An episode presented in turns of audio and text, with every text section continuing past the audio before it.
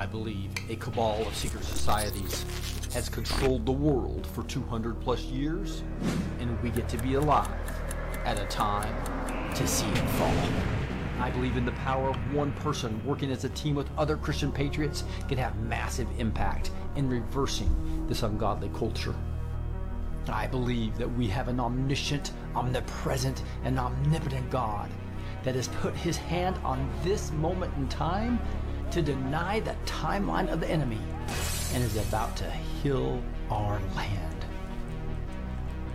This is Rick, your host, and I believe that God has called me to empower Christian patriots with truth. Join us now for the Blessed Teach Show, and let's see what God is doing today.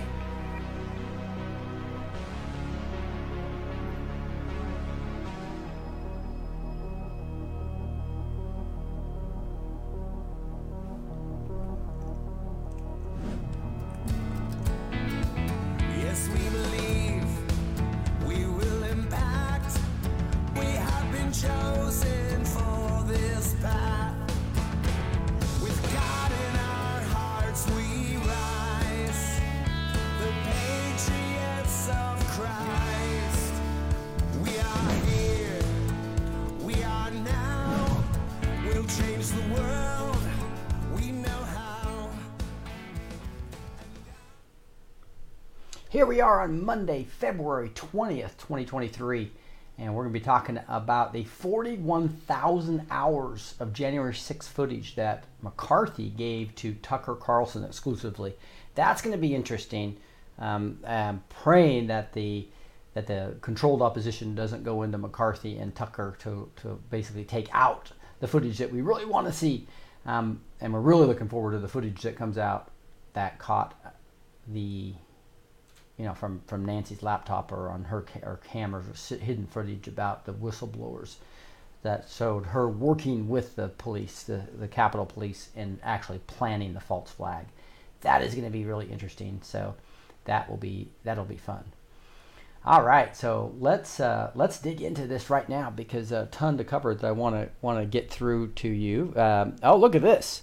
I want to get. I mean, I want to communicate with you guys and even start discussion. So make sure uh, you're on. If you're on live, uh, let me know um, what you're thinking as, about each topic. We'll, I'll try to follow along a little bit. I see people from Tennessee and Pennsylvania is listening, in, Wisconsin, Lowell, and we was uh, Canton, Ohio. Thank you all, all for being here, and a ton of people are already backstage. So we really appreciate you all being here as we dig into this. We're going to have an economic update from Kirk Elliott as well here shortly, and then we will get into all this stuff about the uh, also um, James O'Keefe actually speaking out and fighting the board on uh, Project Veritas. So that is going to be interesting. That's when uh, uh, it's, it's sad to see when people create their own company, get a board to help them, and then the board turns against them. Um, interesting stuff. It's helping with Simone Gold and uh, whether she was in the wrong or or James O'Keefe was in the wrong here in these two situations. It'll be interesting to see if that's been infiltration or it's just uh, a bunch of people with different opinions and, and God's got different um, plans for things to, to happen here. So it's going to be extremely interesting as we move forward here. So let's uh, let's look at this and dig into this uh, real quickly. I wanted to show a couple things before Kirk comes on. Uh, let me know if you see Kirk on. Um, yeah, he's here. Awesome. So I want to show you a couple things right before Kirk comes on. Maybe this is one thing. It says used car prices soar, highest jump in 14 years. Just one example of the many things going on with the economy. But it's always more fun to talk to the double doctor about it. Somebody who's been follows the, the economy extremely close and as a advisor and counselor to people on their individual investments and to get his opinion on what's going on and what should we do to protect our investments, right? But let's get an economic update from Kirk Elliott. Kurt, how are you doing today? I'm doing great, Rick. How are you? Awesome. Appreciate it. Appreciate you coming on. You bet. You know that that used car thing. That's like uh, um, just a microcosm of what's happening in the economy right now because the wholesale price inflation just came out um, this over the weekend, and wholesale prices went up 0.7 percent, so almost three quarters of a percent in just the last 30 days. All right, this is huge because they're telling us that uh, that you know, retail inflation, CPI numbers are like 6.4%. They went up half a percent, right? So so now but what we've got is wholesale prices that are growing faster, which they always have been. They've been growing much faster than retail prices, which means retail prices are going to catch up, right? Because retailers are not going to squeeze their margins that much. They're not going to lose money by by trying to, you know, just get through Biden's economy. So they're just going to raise their prices and pass it on to us. Yeah. This is the world that we're we're living in right now. But we can't afford all those prices, right? Look at the used car prices that you just talked about. Look at everything else that's going on. So here there's I just read an article just literally this morning. Um, consumer debt, because nobody can afford these things, hits a record $16.9 trillion. Okay, so we have to put this into perspective, right? Because and delinquencies are rising. So hmm. you add both of those together, it's not a it's not a good combo. It's just basically putting us into a tailspin. Because here's here's the issue. We've 32 trillion dollars of US national debt, right? That's been from 1776 until now. You look at 16.9 trillion of consumer debt. This is going to be like credit cards and home equity lines of Right. credit and and basically your car payments, things like that, right? So so credit cards are a pretty recent thing. We have we didn't have really credit cards before the 1970s. Right. So, what took us from zero, from 1776 until now, 240 years to amass 32 trillion, in just around 50 years, we've we've got 16.9 trillion in in consumer debt, and the delinquencies are rising. If you look, if you look at delinquencies in car payments, credit card payments, and home mortgages, they're all going up. So here's where we've talked in the past about banks running out of money, banks not having enough capital. Their investments, because banks take your money, your deposits that you put in there, and they invest in the same thing you and I do. They invest in stocks and bonds and mutual funds and real estate and other companies, right? So so banks' internal investments are sinking. But so are is what the the nature of what banks do. They lend money to you via credit cards and auto loans and everything else the delinquencies are doubled on home mortgages over the last 12 months. This is not the sign of a strong economy. Right. The economy is sinking, Rick. And and it's and it's a sick economy, but the Bible tells us a borrower is a slave to the lender, right? So this should not be a shock hmm. to any of us that these things are happening. Yeah, the country's And- borrowing, and so are consumers massively. Yeah. Yeah, absolutely. The country's borrowing, and you know it, it all comes from the top, right? That's the leaders at the top. They're they're spending money like drunken sailors, and so are we. But I can't say that consumers, their their consumer debt problem isn't probably all their fault. It's Biden's policies' fault. They've got a lot of higher taxes, higher interest rates, higher inflationary pressures because of Bidenomics, you know. And so a lot of people are having to dig into their credit cards Brandonomics. just to survive right now. just Yeah. to survive. Yeah. That's, Right. So, but it's going through the roof. Now, I'm not saying that that they didn't have problems before, right? But but yet you add all of that together, this is a huge problem. It's a huge problem for America that's going to be difficult to come out of. But you start then to add to that what's going on globally. You've you had the the people in in Davos, you know, talking about polycrisis this year and all these crises and all these things and all these changes. Well, we've got it. And so their answer is central bank digital currency. We've talked about this before. I'm not going to rehash it. But what I do want to talk about is Elon Musk. Elon Musk was one of the first big investors into Chat GPT, that that basically the program, the algorithm that trains computers how to think for us, right?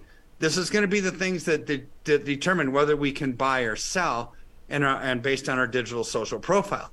What did Elon Musk say about Chat GPT? Remember, he was like the first investor into it. I think he's had a change of tune because he said Chat GPT is the biggest threat to civilization ever. Why?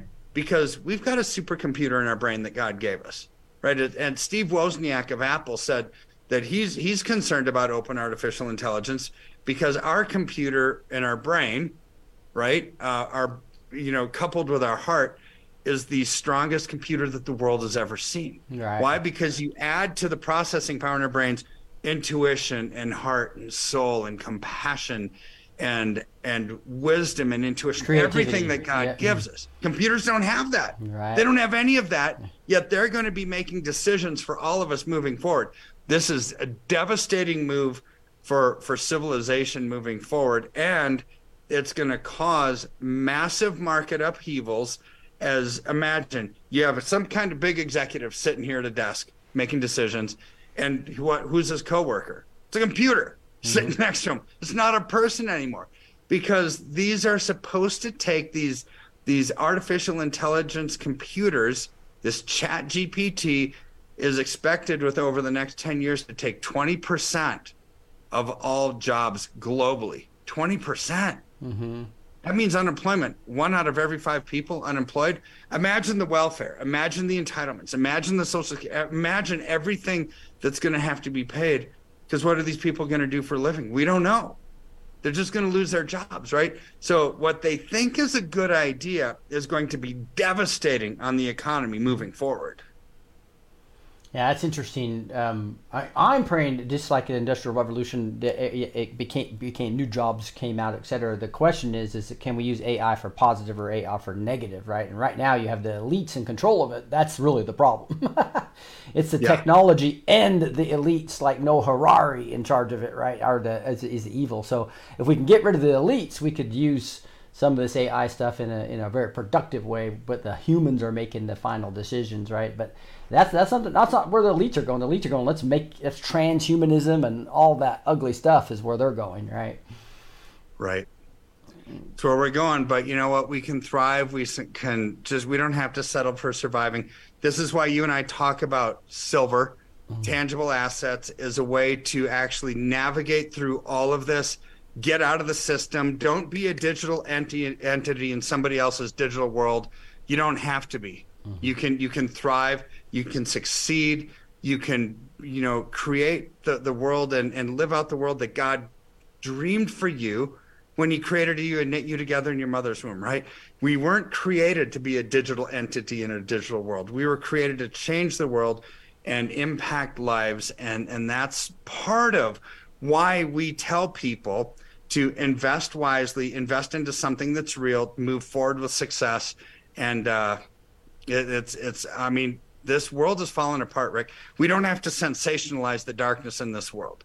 But what we can do is identify it and act accordingly. Yeah, so so God's money being gold and silver, you're still Yeah. think that silver's still undervalued compared to gold right now? Very much so. I mean, the ratio is still over 80 to 1, and the historical ratio is 20 to 1. So that ratio tells us that silver mm-hmm. Is undervalued compared to gold. It's going to outperform. That's exactly what we want to do. Yeah, and, and I what I love about silver is it's the, man one little gold coin's expensive, but you can have silver for bartering if, if you have it on hand, right? As well as it's very liquid, right? Not only can it be used for bartering, it can be used for cash, but it, but also even if you have the big bars in um, in a for a 401k or IRA or whatever, you can call you up and actually sell it right away too, and get it Yeah. within a few days. You can get cash or four or five days cash. Is that right? The liquidity, I think. Yeah, four or five days. It's it's liquid. To me, to lock it in is a 45 second phone call. We lock it in, wire you the funds in four to five days. Hmm. So it's a it's an asset like any other asset, like a stock bond, mutual fund. You sell it, you get the money. Hmm. It's just tangible. Yeah. And so Versus you know, paper. it- versus Yeah. paper, Yeah. correct. And that- yeah, that- and that's getting it thing. liquid and getting it to you. It's 100% liquid. It's a global commodity. It's needed and, de- and demanded all the time. So that's why it's 100% liquid. It just takes four or five days to get the funds into your account when you sell. Yeah, and it, and I, you know, I was going to tell people just please get your free consultation with Kirk because everybody's different, right? It's just like health; it's just not one size fits all. And same with your financial area. Um, so Yeah. there's a free consultation that Kirk and his team give, and I love it. You you get back to people pretty quickly. I know there's a lot, a huge demand, and some of these firms that say I can help you get back to you weeks later, literally, right? You can you're getting back to people uh, within that same day or two. So we appreciate you preparing for this and be able to serve us. So. Um, so tell us a little bit about this free consultation. What's the fastest way for them somebody to make this happen? Because it can take time for you to close down an IRA Yeah. get it converted over to silver, as an example. Right. Yeah. So you can just give me a call. It's 720 605 3900. um, and get a free consultation. You know, we want to hear your dreams, we want to hear your fears, and strategically map out a success plan for you given the economy we're living in. That number is 720 605 3900. Just say that Rick sent you. Or you can go to the link that, that we made for your show, which is kirkelliottphd.com forward slash B2T, and it gets you to the same place. One of my schedulers will get on the phone with you, ask you a few questions, and get you on our calendar ASAP to to you know get you out of the path of this hurricane. Yeah, so the and again that link's down below in the video as well. But but Kirk, we really appreciate it. It's pretty pretty interesting what's going on with all this uh, debt. It's just really really really crazy. And if you just look what that does to um, the future of the dollar potentially, and if you have a lot of dollars sitting in a bank, that's dangerous. Uh, it's also not only is it reduced uh, in, by by uh, the interest. I mean, sorry, the the the inflation reduces your cash each time, but also that could be at risk for, for if the dollar collapses, right? If really really bringing your while at that same time, if the dollar collapses, most likely the best hedge against that is precious metals, right? So Correct. yeah, so those are things. Well, thanks for the update, Kirk, we really appreciate You bet. it. We'll see you next Monday. My pleasure. All right. It's awesome to have Kirk come on every Wednesday and get to his insight of what he's actually digging into. Um, but I really, and again, that is uh, kirkelliottphd.com slash B2T. And, uh, but uh, again, that phone number is probably the easiest way to get a hold of him. Um, you'll find that link down below in the, in the video. Hey, look at this Tucker Carlson. House Republicans release J6 videos to Tucker Carlson. So this is really interesting. According to the exclusive post on Axios today, House Speaker Kevin McCarthy has turned over the full trove of surveillance video captured by Capitol Police security cameras on January 6 to Fox News host Tucker Carlson. So we've been asking for this for a long time. Now I'm real, more excited about the secret recordings of Nancy actually working with the Capitol Police and planning this false flag. But this will at least show um, how we had a bunch of patriots there that they were trying to make a huge false flag and make us uh, all violent as as uh, the police. Um, they- but we all respected the police, right? So the only ones really causing the massive massive problems were the infiltrators, right? The ones that were in the you know, the Antifa and Black Lives Matter people in, in, in MAGA gear, as an example, or somebody that just got caught up in it. Um, but in general, they didn't get many people caught up in it, very because, uh, comparably what they were hoping for. And that's what all this, I believe, all this footage is going to show as a groundwork to step people into the truth of the false flag that was that was actually created by the cabal and that Nancy Pelosi executed to. Right? Carlson TV producers were on Capitol Hill last week to begin digging through the trove, which includes multiple camera angles from all over Capitol grounds. Mike Allen reported it. excerpts will begin airing in coming weeks. So we'll get we'll get some uh, good summary stuff from from Tucker, and and this is always a little dangerous because you don't know that with the sophistication of like Lenin, in all the way back in USSR times, these these infiltrators know how to actually fund controlled opposition, right? Um, Q told us clearly, as, a, as an example, Alex Jones is controlled opposition, right? You have these these people that will tell you 80%, 90% truth, and then when it comes to the real important stuff, they back off, right? So, like for instance, he lied completely about about Jerome Corsi and and and and what Q was right to my face because I had studied it so much detail, so I knew it was true that that was controlled opposition. So is McCarthy a rhino in controlled opposition? Is Tucker Carlson controlled opposition? So we got to be careful here, right? Doesn't matter though. Nothing's going to stop what God is doing, right? But this is a good step toward probably some massive amount of information that will come out. Now, is he going to hide the deep stuff because they're controlled opposition? Um, who knows? But uh, nothing's going to stop the Lord uh, from doing what you know the Julie Green prophetic word said, and we'll have a Julie Green prophetic word here in a second too. That was phenomenal from this morning. Um, again, back to our mindset and how we need to be handling this, and what, what's going to happen, and, and how we what we're going to stay in faith versus sight, right? Faith versus fear. That's what we're going to be digging into. Uh, it's, a- it's an awesome word, so don't miss that here in a bit. Carlson TV Productions were, oh no, I'm sorry, American Greatness first reported on the massive trove of security video in May of 2021. And that's sad.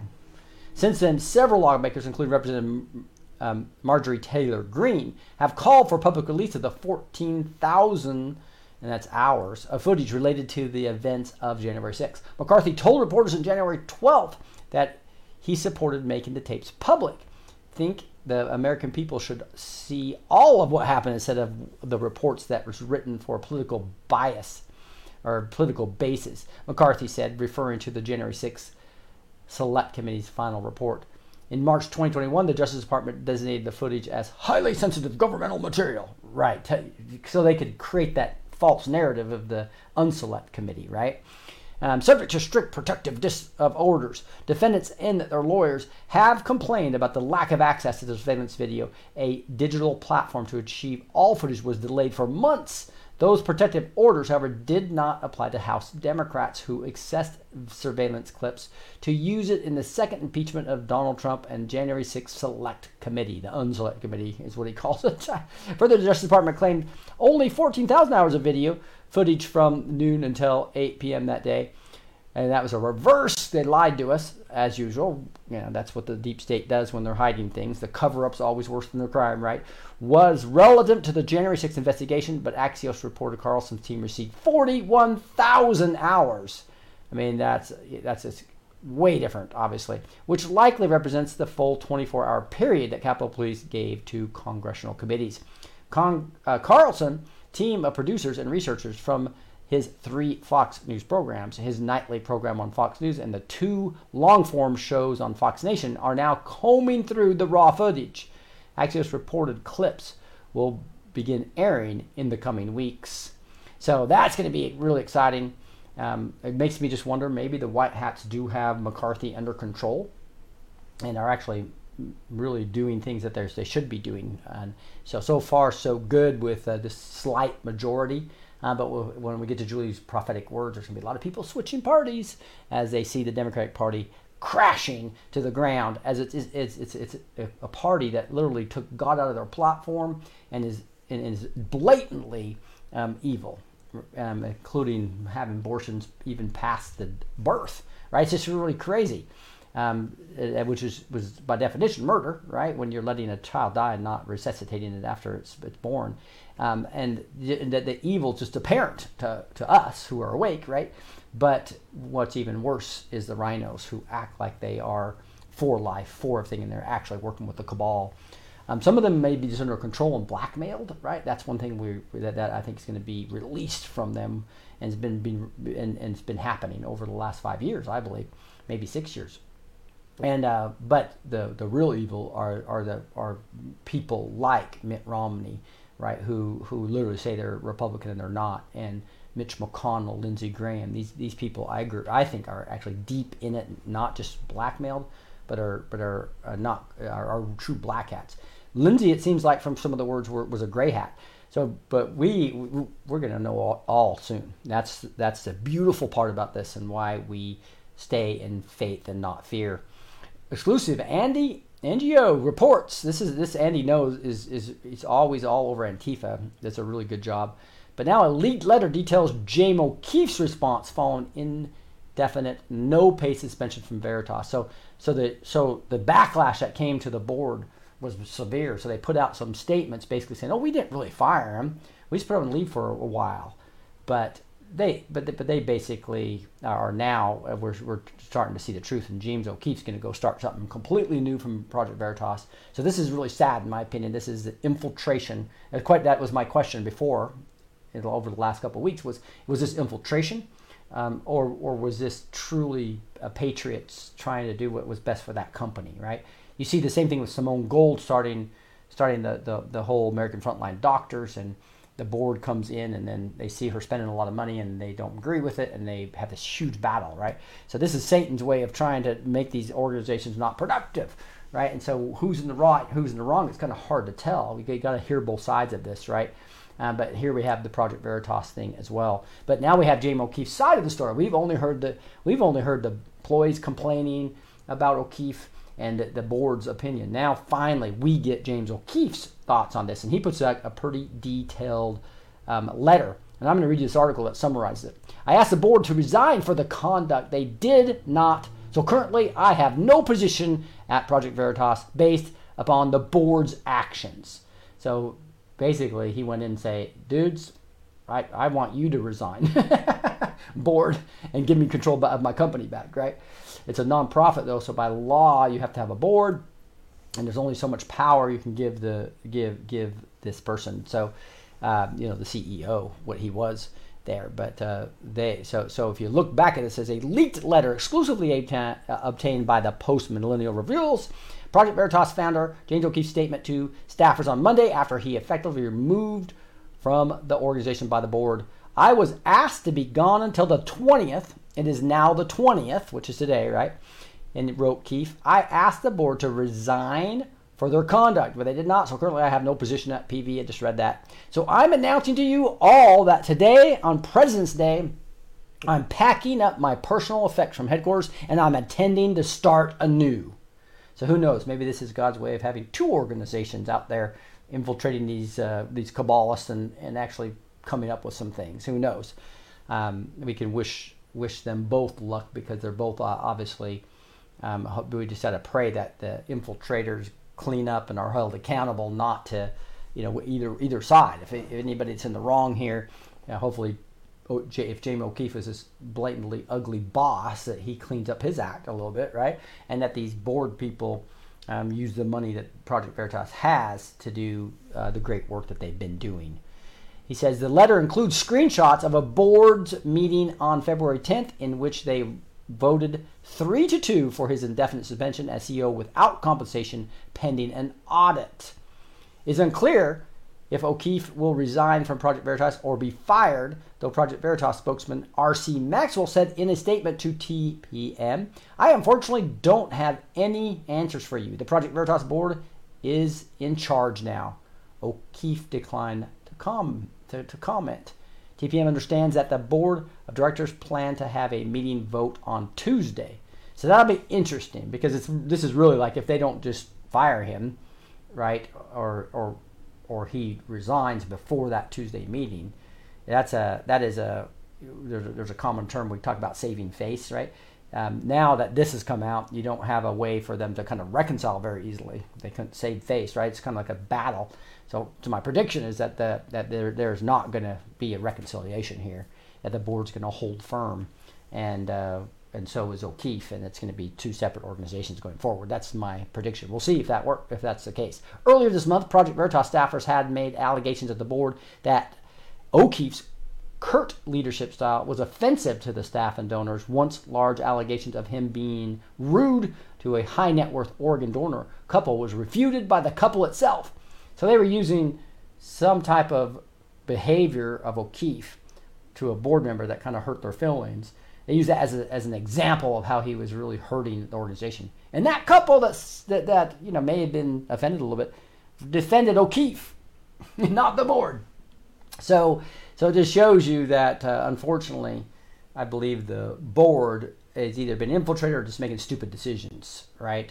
Um, but we can just pray for both of these organizations again that God will use them in a mighty way to expose the evil of this cabal. This is another example of pointing guns at each other versus just us pointing the guns at the cabal and stay focused. Right? The devil's trying to break up everything right now. It's going to backfire on the devil anyway, I believe. Um, but here it is. It says, I, and so here it says, I'm really very disappointed in the petty allegations toward him. They're actually completely false and ridiculous. This is the the donors. Dana Remmer said in an Instagram video, identifying herself as a donor in the list of allegations. Without James, Project Veritas is nothing. Her husband also sent a letter to Project Veritas calling the staffers' allegations about O'Keefe's interaction with him and his wife fabricated and gross exaggerations. So they made a complaint about maybe been a little bit offended by him, but they didn't want him fired. They thought he does awesome, and they were they were big donors, right? And so this is uh, this is that where that came through. And here's her Instagram. You can actually listen to that if you'd like. O'Keefe's 4,600 word letter, and it's in here by the way, to the staffers detailed the emotional turmoil he and the organization have experienced in the 13 years since its founding from the parent carriage house in New Jersey. They included what he believes are years of lawfare and corrupt criminal investigations aimed at stopping his organization from exposing powerful individuals and organizations.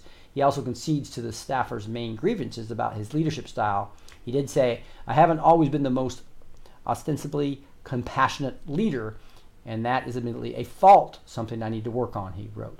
So that's good, you know, so a little bit of repentance. uh, maybe this new organization and people that work for him, he'll be he'll, he'll be a better boss, if you will, right, as they move forward in doing this. Um, but I think it's going to be two different uh, organizations. We'll see. Um, but again, I think we can lift both of these organizations up. Uh, James O'Keefe himself, as well as Project Veritas, that what all the money that's been given to expose this cabal continues because uh, it'll be awesome to continue to get that undercover video of the of the warped minds of the progressives, right, as well as the evil that we're seeing from Planned Parenthood and so many other people like Pfizer.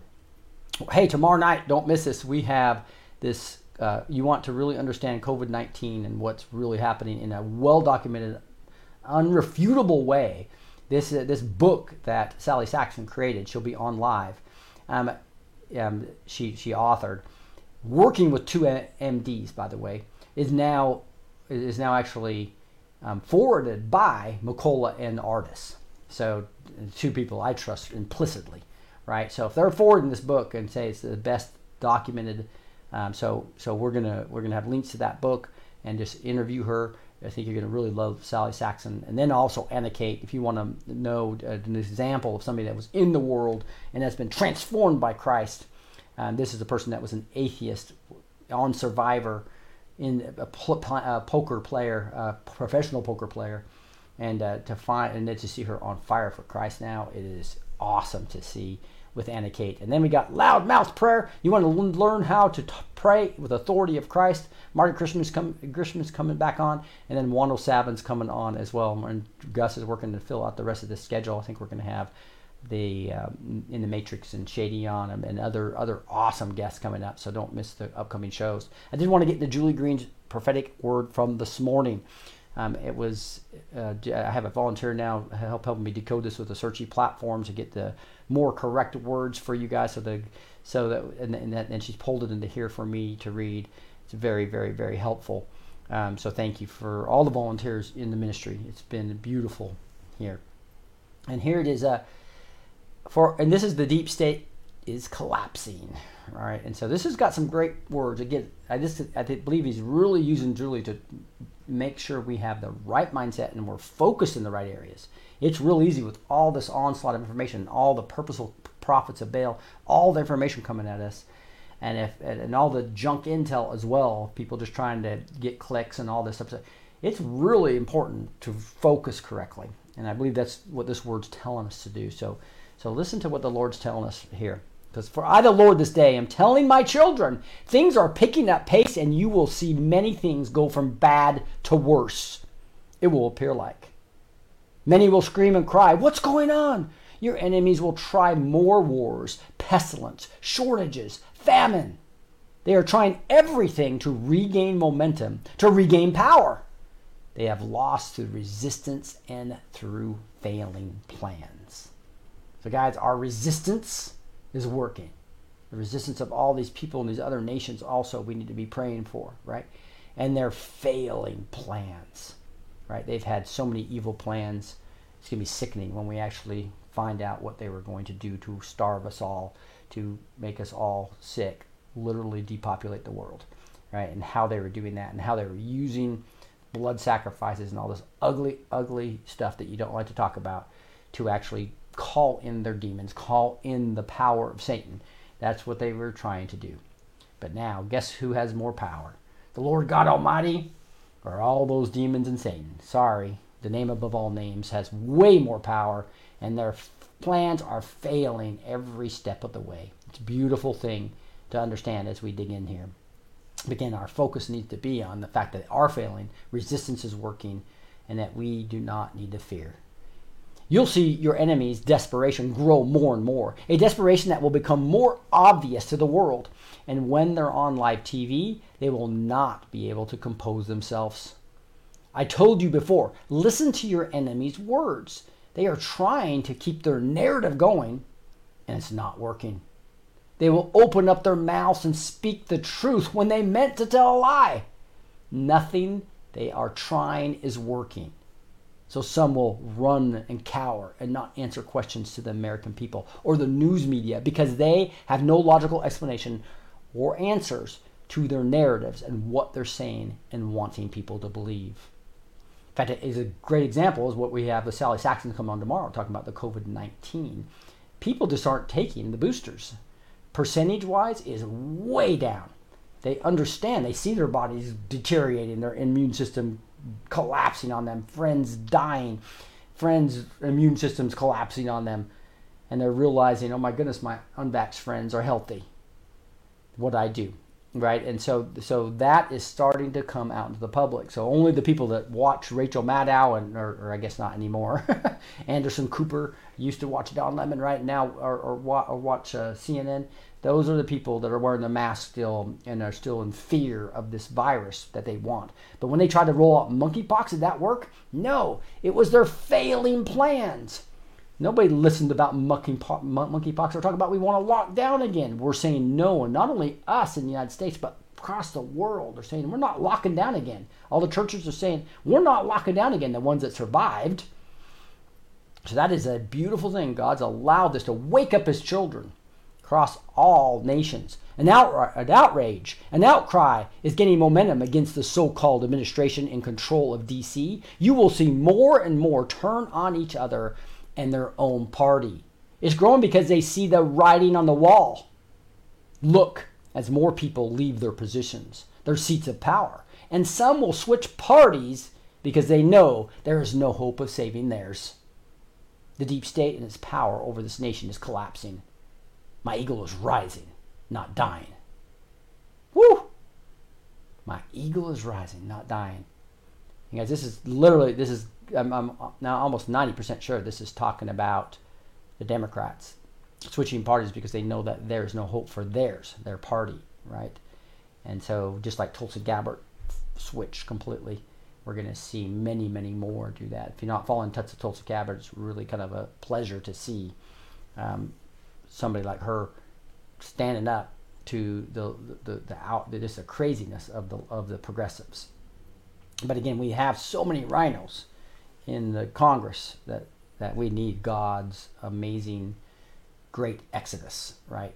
To to really get us out of this backlash. This word will be in your news more and more because your enemies are receiving and will continue to receive backlash regarding their careless decisions things they are saying and doing are not making any sense for their lack of protection for this nation. More in the party of the left will even scream treason and traitors and want something to be done. Isn't that interesting that the Democrat, some of the Democrat Party are going to go, we obviously have to close the border, dudes, right? We obviously have to shoot down balloons that go across the entire nation trying to collect intelligence on us, right? Those are the type of backlash that's actually going to not even come from within their own party. Interesting. Impeach, impeach, many will shout.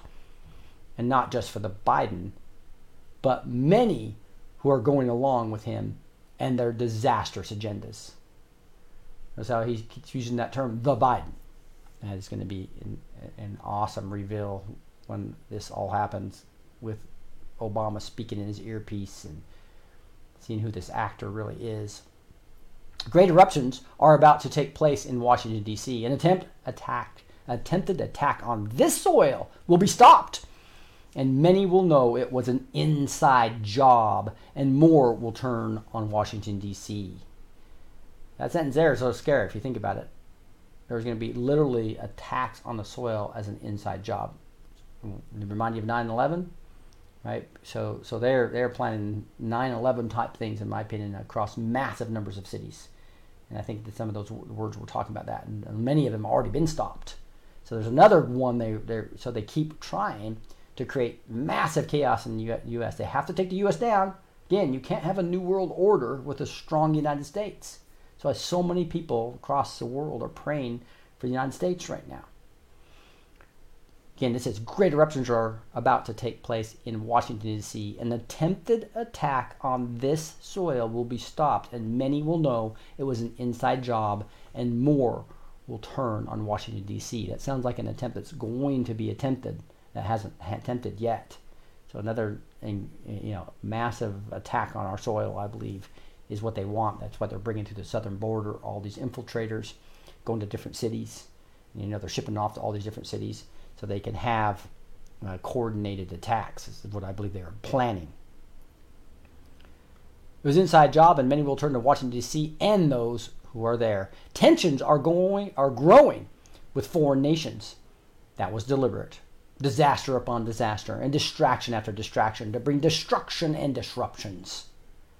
The waters are stirring and are about to give up the things that have been hidden inside. Your enemies are losing their power, losing their territory, and losing their positions. They will completely fail in everything they have been doing, saith the Lord.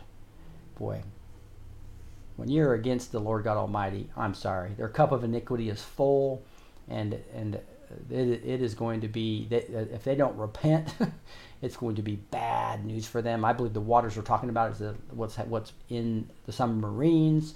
All the things about probably part of those attacks included weapons firing from submarines at us.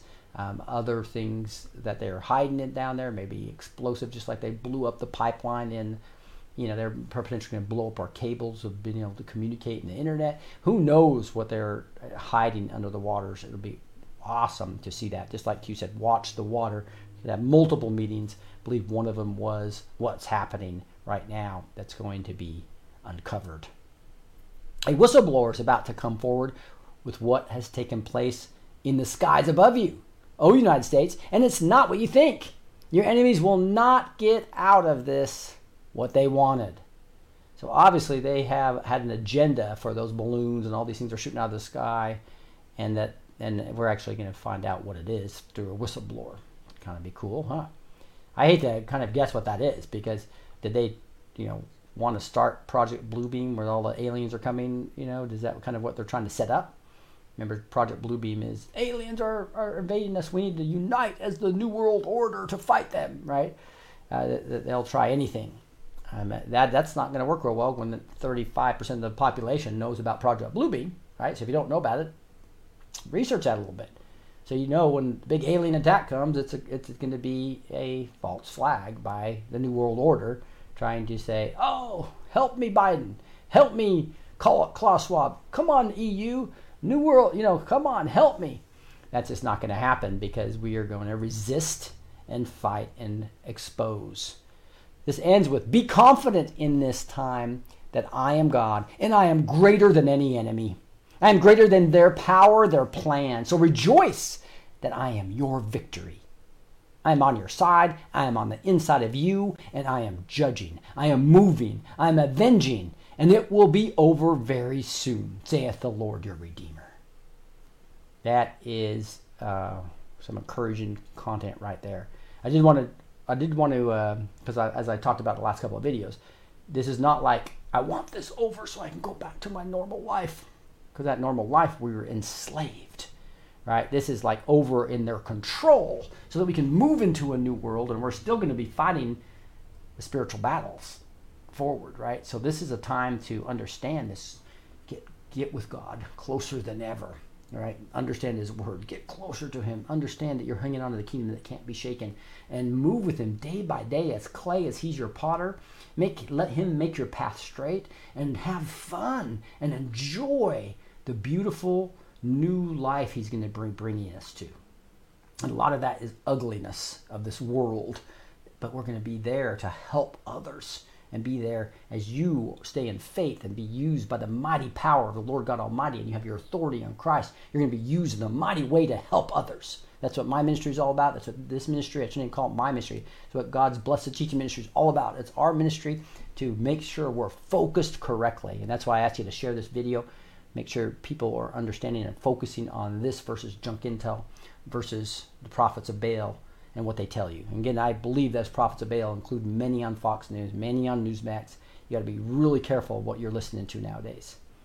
And uh, and and I, I just I, I, can find myself doing that. I can find myself getting my Telegram and looking in the Matrix and looking at all this. And not that they're all junk intel. It says there's so much intel that you basically are taking your time away from being in the Word of God, taking your time away about spending alone time with the Lord, taking your time away about praising Him and worshiping Him Listen to the praise reports we have on Mondays and Wednesdays, on Thursday nights, right? At Praise and Prayer. Listen to God's Word on Word and Worship on Fridays. So join join us here. I think you will really enjoy keeping your focus in the right, exact right place.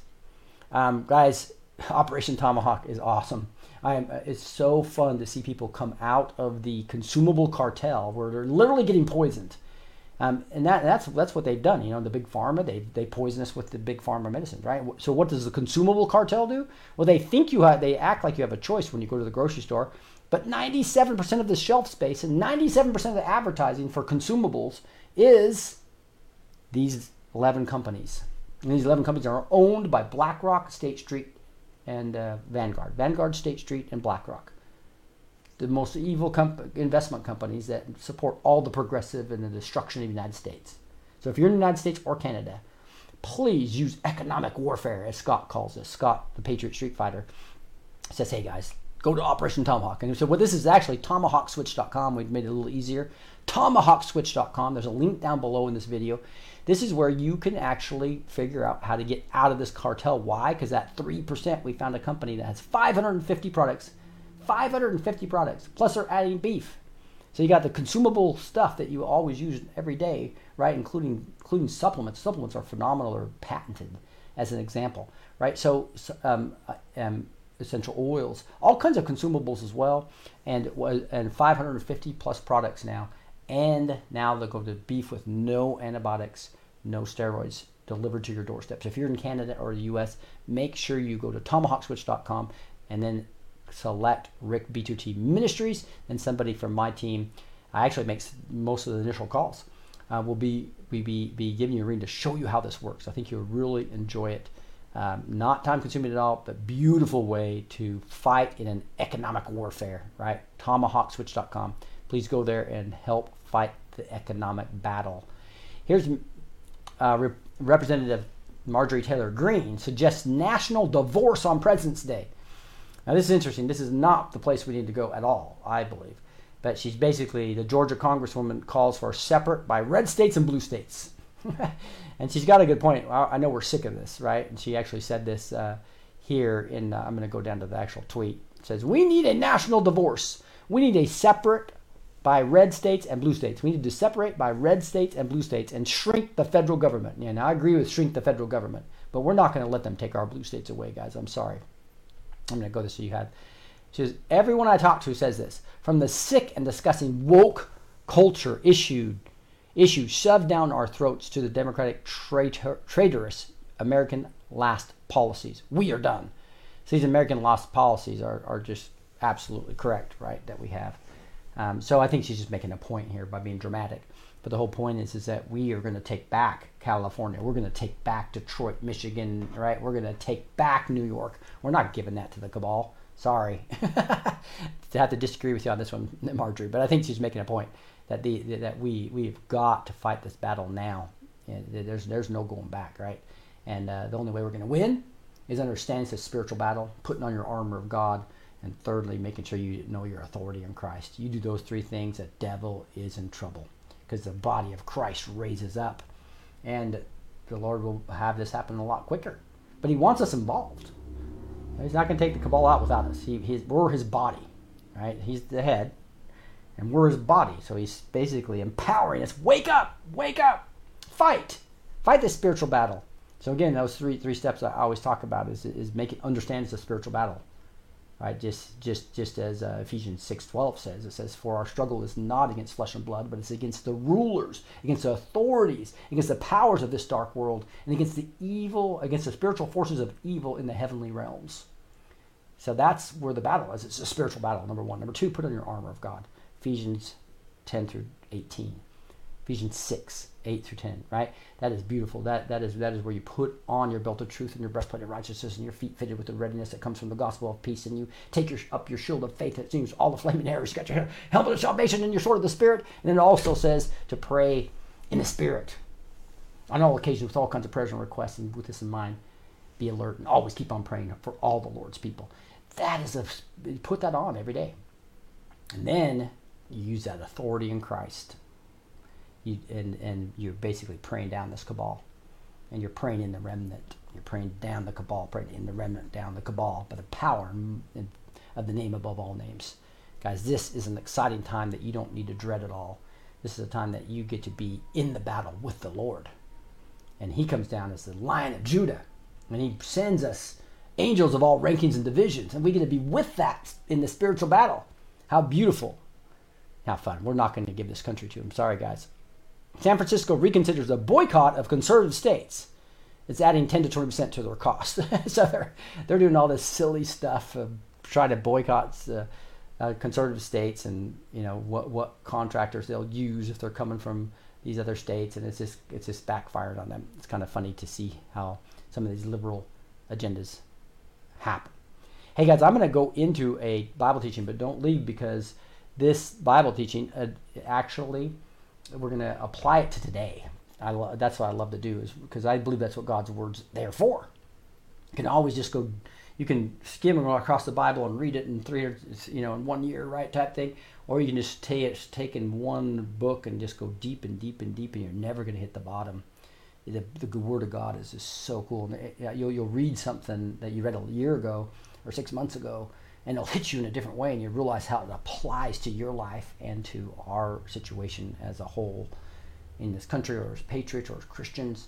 Um, in, and so we're going to dig into um, what what I, I, do these little Bible plans on Bible.com. The YouVersion you can download on your on your phone, or you can download um, it. I mean, you can just go to Bible.com, Bible.com, or YouVersion on your phone, right? And I go to these plans, and I've been doing these Bible stories, right?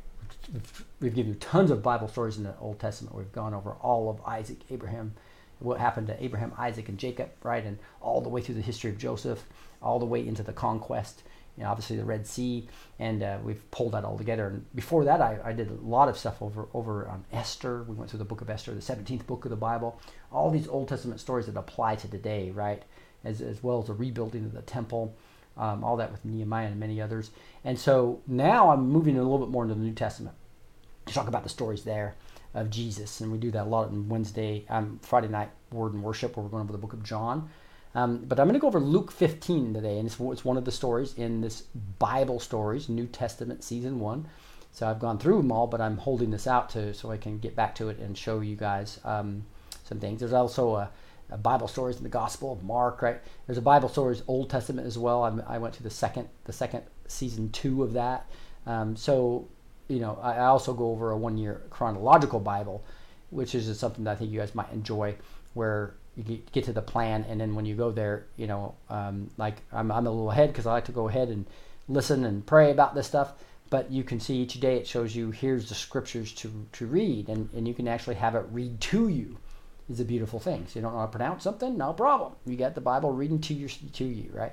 So just encourage you to be always in some type of plan. Now I'm in three or four at a time, and sometimes I might one lapse a little bit as I'm focusing on another one, or but just be in the Word. It's what He's asked us to do. In order for us to keep focus, we have to be in His Word. It's the living Word of God. So, so take that as a huge privilege, especially compared to China, where it's outlawed to have it, right? Or all these other areas, these Muslim countries where they, they persecute you if you have this. Treat that as a pearl of great price, a huge treasure that you have, and make sure that you're in that each day and this, I'm just giving you one example to show you what I do to make sure that I stay in the Word, right? And that is the, and then I also use BibleMemory.com.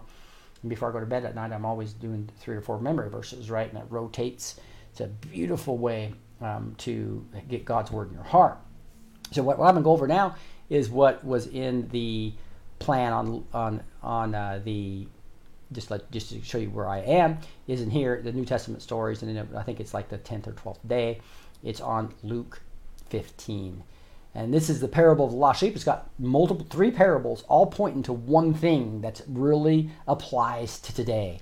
And with that, I'm gonna, I'm just gonna play a little bit of background music. So I'm so excited about this that we have, uh, we have uh, some new background music that that's been created for for us, and a beautiful video associated with it too. You can just listen to this all day. And um, and then new songs that are coming with the lyrics that we'll get into praise and prayer here in about 10 12 minutes right? We'll get into that. But first i'm going to go over uh, you guys can tell me if that music's too loud. That's one of the feedbacks i'm trying to get in the various platforms. Like uh, how's the music compared to me speaking in facebook and then rumble our two of our big platforms clout hub uh, backstage right so we've adjusted that uh, several times already so i'm hoping that is good as we dig into the word of god Again, this is the living Word of God. So, so don't take this lightly. It applies to today. So let's dig into Luke 15. Now, the tax collectors and sinners were all drawing near to him, talking about Jesus. And the Pharisees and the scribes grumbled, saying, This man receives sinners and eats with them. This is the self righteous behavior that you see from the Pharisees and the Sadducees. They were the religious leaders. Remember, they're the ones doing the services, they're the ones that are um, enforcing the Jewish law in the Roman under, under the Romans, right? And teaching scriptures and memorizing scriptures. Yet, and that's what I really want everybody applying it today again. Is is Julie and many other prophetic words that have Julie's words, Wolf Manders and many others, Robin Bullock, are clearly saying there's going to be two divisions. It's not just those who know Christ and who don't, but within those who know Christ, there's going to be division between the remnant and those that are being religious and legalistic like the Pharisees and Sadducees. And be careful. We always we always think, well, those Pharisees and Sadducees were evil people. Maybe not. Maybe they were just really religious people that got caught up in the wrong thing. Like this thing about Nicodemus going to Jesus by night. So, so some of these people were probably really good people and they got caught in man-made doctrines. And I believe we have man-made doctrines of today that are different from the Pharisees and Sadducees. Those man-made doctrines are things like there's no prophets anymore. They ceased. That's just a that's just a doctrine of man. It's saying that there's no there's no healing anymore, miraculous supernatural events anymore. They ceased. That is a man-made doctrine. Um, that that uh, signs, miracles, signs, miracles, healings. Those, those, they talk about the nine gifts of the Spirit, the nine gifts that He's given us as gifts. He's not going to take those away. Are you kidding me? We got the gift of healing, the gift of miracles, signs, and wonders. We have the gift of prophecy, and that's and He's given it right to us now. And there's remnant that sees it. So make sure you don't fall into that. If you're in a church that's teaching that stuff, you you need to consider where you're going. This is an important time to understand where the remnant is, where the most activity is, and where I see people being saved, and where I see people literally, I mean, um, in big numbers being delivered and being healed. They're, they're the Julie Green's ministry and the Blessed Teach ministry and the and the um, Julie um, Amanda Grace's ministries and Robert Bullock's ministries. Those are the ones that are we're seeing the Lord work. And look at this look at this huge revival at the college. It's a bunch of students running it. It's not it's not these heavyweight evangelical. That's where I came from. I grew up in the evangelical church. I didn't realize how judgmental I was until I really started seeing everything happen. I had to come out of that and come into what's God's word really say. So so this is I believe why this is applies to today. Because many of us in this legalistic religion religious area that think it's cessation theology are like the Pharisees and Sadducees of that day. They're going to miss the miracles. They're going to miss it. So be careful. All these people pointing at all these prophets and saying they're false prophets. When you got Noah Harari sitting there talking about transhumanism, they're pointing their fingers in the wrong direction. So he told this parable. This is what Jesus said. What man of you, having a hundred sheep, if he has lost one of them, does not leave the 99 in the open country and go out to ones that is lost until he finds it.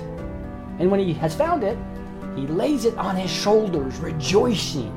Now, this just reminds me that the, the sheep must have been exhausted, right? As he puts it on its shoulders. And he's rejoicing. And when he comes home, he calls together his friends and his neighbors, saying to them, Rejoice with me! I have found my sheep that was lost. Just so I tell you, there will be more joy in heaven over one sinner who repents than over 99 righteous persons who need no repentance. What a great story about the Pharisees' attitude to be seeing these sinners, people coming to Jesus. They should be rejoicing. Instead, they're grumbling. The parable of the lost coin. Or what woman having 10 silver coins, if she loses one coin, does not light a lamp and sweep the house and seek diligently until she finds it. And when she has found it, she calls together her friends and neighbors, saying, Rejoice with me! I have found the coin that I have lost. Just so I tell you, there is joy before the angels of God over one sinner who repents. Probably the most famous parable is next, the prodigal son. My, all of us um, may have been a prodigal, may know a prodigal, or literally have a kid that's a prodigal right now. And this uh, part of this is the is the hope that we have. Uh, and I, I, just remember there's one of my memory verses is all is, is all about you know raise, raise him up in the way and, and, when he's old he will not depart right so the, the whole point that this is this is uh, uh, how how heaven thinks. And people who think they don't need to repent are self-righteous are often into that legalistic religious area and are danger because they may get so proud that not even repenting. And that's the first step toward really having a relationship with christ and being accepted into heaven and used in a mighty way as his remnant. You have to be repentful of your sins.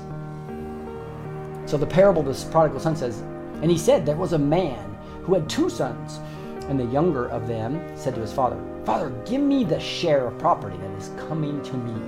And he divided his property between them. Likely, probably a teenager that um, wasn't married. Based on the story, we know that. Not many days later, the younger son gathered all he had and took a journey into the far country, and there he squandered his property in reckless living. And when he had spent everything, so this thing, he spent everything. Just thinking, this is probably a pretty wealthy man. He and, and, and, one one thing to look at this, the father actually gave him the rope to hang himself, if you will, right? He basically said, if you're going to go away from me, so it's like this is to turn away from God. So you you almost see this uh, father figure being like like uh, the father in heaven, right?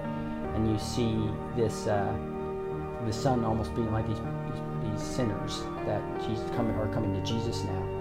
And obviously, the younger son is going to be the representative of the Pharisees. And all of these is kind of representing what Jesus is literally dealing with right now. And I believe what we're dealing with now with this religious and legalistic mindset, right? And we see, and, and that when he had spent everything, literally all his inheritance, a severe famine arose in that country and he began to, in need. So he went and hired himself out to one of the citizens of that country, who sent him into the fields to feed pigs. So he's in a Gentile area, so he's always already in an, in, in an area where he's working for Gentiles, right? And now he's having to feed pigs, which is one of the unclean animals. So this time that Jesus was telling this, this is like one of the worst of the worst situations you could be in, right? You basically squandered all your money. And he was longing to be fed with the pods that the pigs ate, and no one gave him anything. So this thing about it, all his friends from the past, and, you know, or, or, people he was he when he had that money was probably popular, and now no one gave him anything. So sometimes God brings us to these lowest points, right? When he came to himself, he said, How many of my father's hired servants have more than enough bread, and I perish here with hunger? And when it says came to himself, it's almost like this is the repentance finally starting to come. Right? And uh, one reason you can really know why he repented is this next few statements is I will rise and go to my father, and I will say to him, Father, I have sinned against heaven and before you. He's realizing his sin. I am no longer worthy to be called your son. So that is true repentance you can see coming to this younger son right now. He probably took a third of his dad's wealth, squandered it all, nearly dying of starvation. Treat me as one of your hired servants. And he rose and came to his father. But while he was still a long way off, his father saw him and, and felt compassion. So you can equate this to the Lord God Almighty seeing somebody turning from sin and coming to him. And ran and embraced him and kissed him. And older people back then in, that, in the culture, it was, it was not proper to run. Uh, and, and, so it's just really cool to see, you know, this, this is probably hitting it back in that culture. Um, the, his audience of the tax collectors and these sinners that are with him and these grumbling Sadducees and Pharisees. He's telling the story. For I have sinned, and, and, he, and he embraced and kissed him. He's so excited, he's accepting him back in. And the son said to him, Father, I have sinned against heaven and, before you. I am no longer worthy to be your son. And he doesn't even get to finish the rest of what he was going to tell him from above, right? It says, But the father said to his servants, Bring quickly the best robe and put it on him, and put a ring on his hand and shoes on his feet. And bring the fattened calf and kill it, and let us eat and celebrate. The fattened calves were always saved for special occasions, right? And so the, the younger son was not expecting this. For this is this my son was dead and he is alive again. He was lost and is found. And they began to celebrate. And that is a, a pretty cool story for, for this acceptance, right? You can just equate that to the Father accepting a sinner coming. So even this evil cabal, if they haven't given up their souls completely, right? And, and some of these evil people may repent, and, and God maybe would obviously forgive them if they do. Most of them are too far gone, but many of them are blackmailed and maybe coming to us. And Robin Bullock's even having prophetic words come to him that many people that are going to be coming to the Lord and leading some of this revival, leading some of this great harvest are going to be pierced people and tattooed people and damaged people, right? Um, cowboys you talk about, rednecks maybe, right? All these type of different people that are that, that these religious legalistic people may be rejecting, right? So we got to be extremely careful as we let God do His work. Now the older son was in the field, and he came and drew near to the house. He heard music and dancing, and he called one of his servants and asked what these things meant. He said to him, Your brother has come, and your father has killed the fattened calf, because he has received him back safe and sound. All rejoiceful, just like the other two parables, right? They're rejoicing. But he was angry and refused to go in. His father came out and entreated him. But he answered his father, Look, these many years I have served you. I've never disobeyed your command, yet you never gave me a young goat that I may celebrate with your friends. Can, we can equate that to the Pharisees' attitude right now. Look at these sinners coming to Jesus. How dare they? Right? Or seeing Gentiles later. Later we see some examples of that. The Pharisees and the Sadducees just not accepting the fact that Gentiles can come into the kingdom of God. That was the attitude of the Son. But when the son of yours came, who has devoured your property with prostitutes, you killed the fattened calf for him? And he said to him, Son. Now look at interesting that he says, But the son of yours, he doesn't even call him his brother. He can see the self righteousness, the condemnation, the lack of forgiveness coming through. That's what happens when we have a religious spirit, a legalistic spirit. So we have to be extremely careful of that. I'm begging any of you who have really followed the Lord diligently and, and, and, are maybe even like the Sadducees and Pharisees have memorized scriptures. Be careful of man made doctrines. Be careful to let God do what He's going to do without your judgment, without condemning, without thinking you're better than anybody else. We all are sinful and deserve punishment. We all. It's, it's all equal at the, the foot of the cross. Every one of us we have to come to the foot of the cross in repentance. And the father said back to him, Son, you are always with me, and all that is mine is yours. It was fitting to celebrate and be glad, for your brother was dead and is alive. He was lost and is found. He's saying, Son, you should be worshiping. He called him son. So he wanted even Jesus here, the Pharisees and Sadducees, to come and understand you should be celebrating this. So let's celebrate as he brings in the pierced and the tattoos and the LGBT community repents and comes in, or all these different types of tattered people and rednecks or whatever, that we cannot be judgmental as we see God move. I believe this is what's going to happen at this point in time. And we need to be prepared for that. And that's Luke 15, beautiful three examples of how we can become low, so legalistic and realistic religious that we are literally grumbling when we should be rejoicing. So let's rejoice as these progressives repent and come to us. Let's rejoice when these people have lived terrible lifestyles and look different and, and talk different. Come to the Lord. Let's accept them. Let's let's pray for them. Let's be the remnant that God has brought us up to be. Let's see the miracles, signs, and wonders and healings and keep focused where we need to be focused. And that focus is on the Word of God, the living Word of God. That focus is on the kingdom that can't be shaken. That focus is spending time with Him and worshiping Him. And that's what we're going to do right now. We're going to spend the next 90 minutes for those of you backstage, 60 minutes for those of you front stage here. We're just going to start worshiping Him with all these songs. And I invite you to just put everything away for the next hour, hour and a half, right? And just worship Him and hear praise reports. And we're also going to pray for you. If you have prayer requests, get them in, into the into the uh, into Facebook or Rumble. Those are the two areas I can see right now, as well as backstage.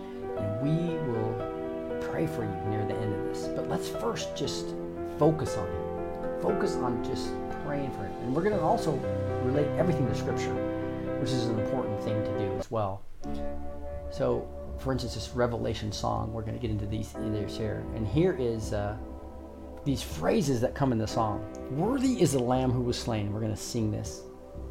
Saying, saying with a loud voice, Worthy is the Lamb who was slain to receive power and wealth and wisdom and might and honor and glory and blessing. You can see how this song points to Revelations 5:12. And it says talks about sing a new song to him who sits on heaven's mercy seat. Just think about heaven's mercy seat. It was on Exodus 25, 7 talks about it being on top of the ark, right?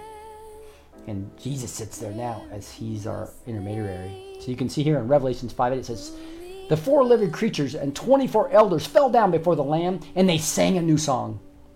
That's what this first part is talking about. And it talks about the mercy seat here. You shall make a mercy seat of pure gold, and you shall put a mercy seat on the top of the ark.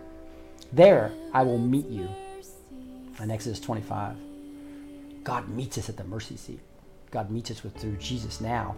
In Hebrews 9, it says, But when Christ appeared as high priest, he entered once and for all to the holy places, where the ark was, right? And by means of his own blood, thus securing an eternal redemption. So when he talks about Jesus sitting on the heaven's mercy seat, that's how we, God comes and sees us. Who was and is and is to come. I am the Alpha and Omega, says the Lord, who is and was and who is to come, the Almighty, out of Revelation 1 8. And with all creation, we are going to sing. I sing praises to the King of Kings, right? And I heard every creature in heaven and on air uh, and on earth and under earth. We just can go back just slightly. Under the earth and in the sea, and in that is them saying to him who sits on the throne and the Lamb to be blessing and honor and glory and might forever and ever. Out of right out of Revelation 5:13. That's what we're singing about right here. Is worthy is the Lamb. Worship with me.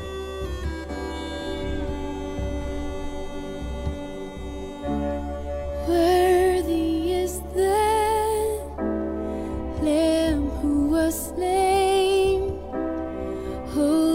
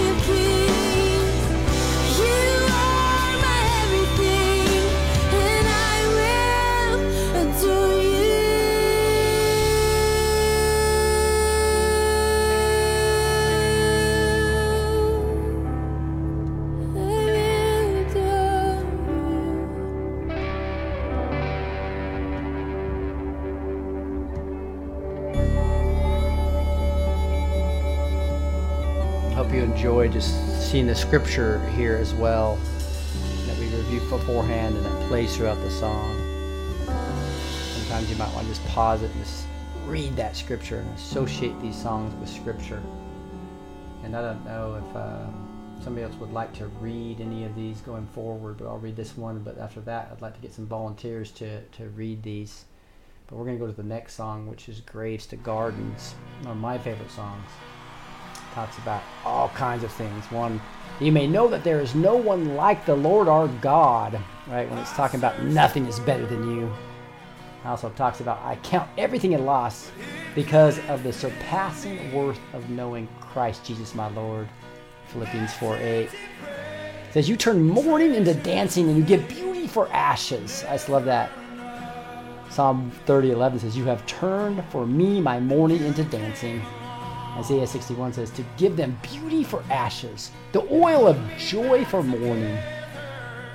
Talks about turning bones into armies right out of Ezekiel 37.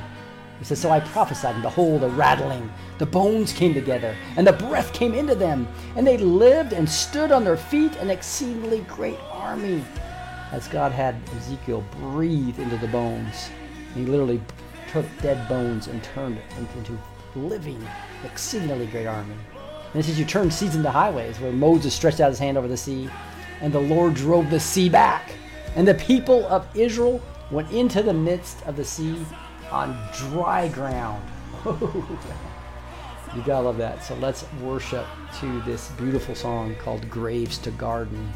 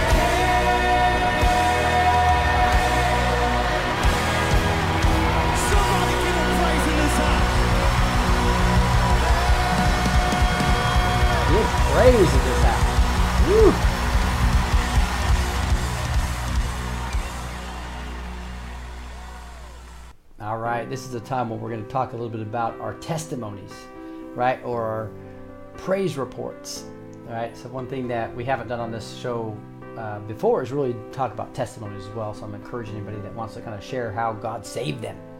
Sometimes one of the most powerful witnesses there is, right? Um, but we're going to get into praise reports, any testimonies that are out there uh, backstage, but also type them in if you have on Facebook or Rumble, and we'll read those as well. Any praise reports, what's God doing in your life that's amazing, right? So I'm going to start with Rebecca, but Rebecca, go ahead.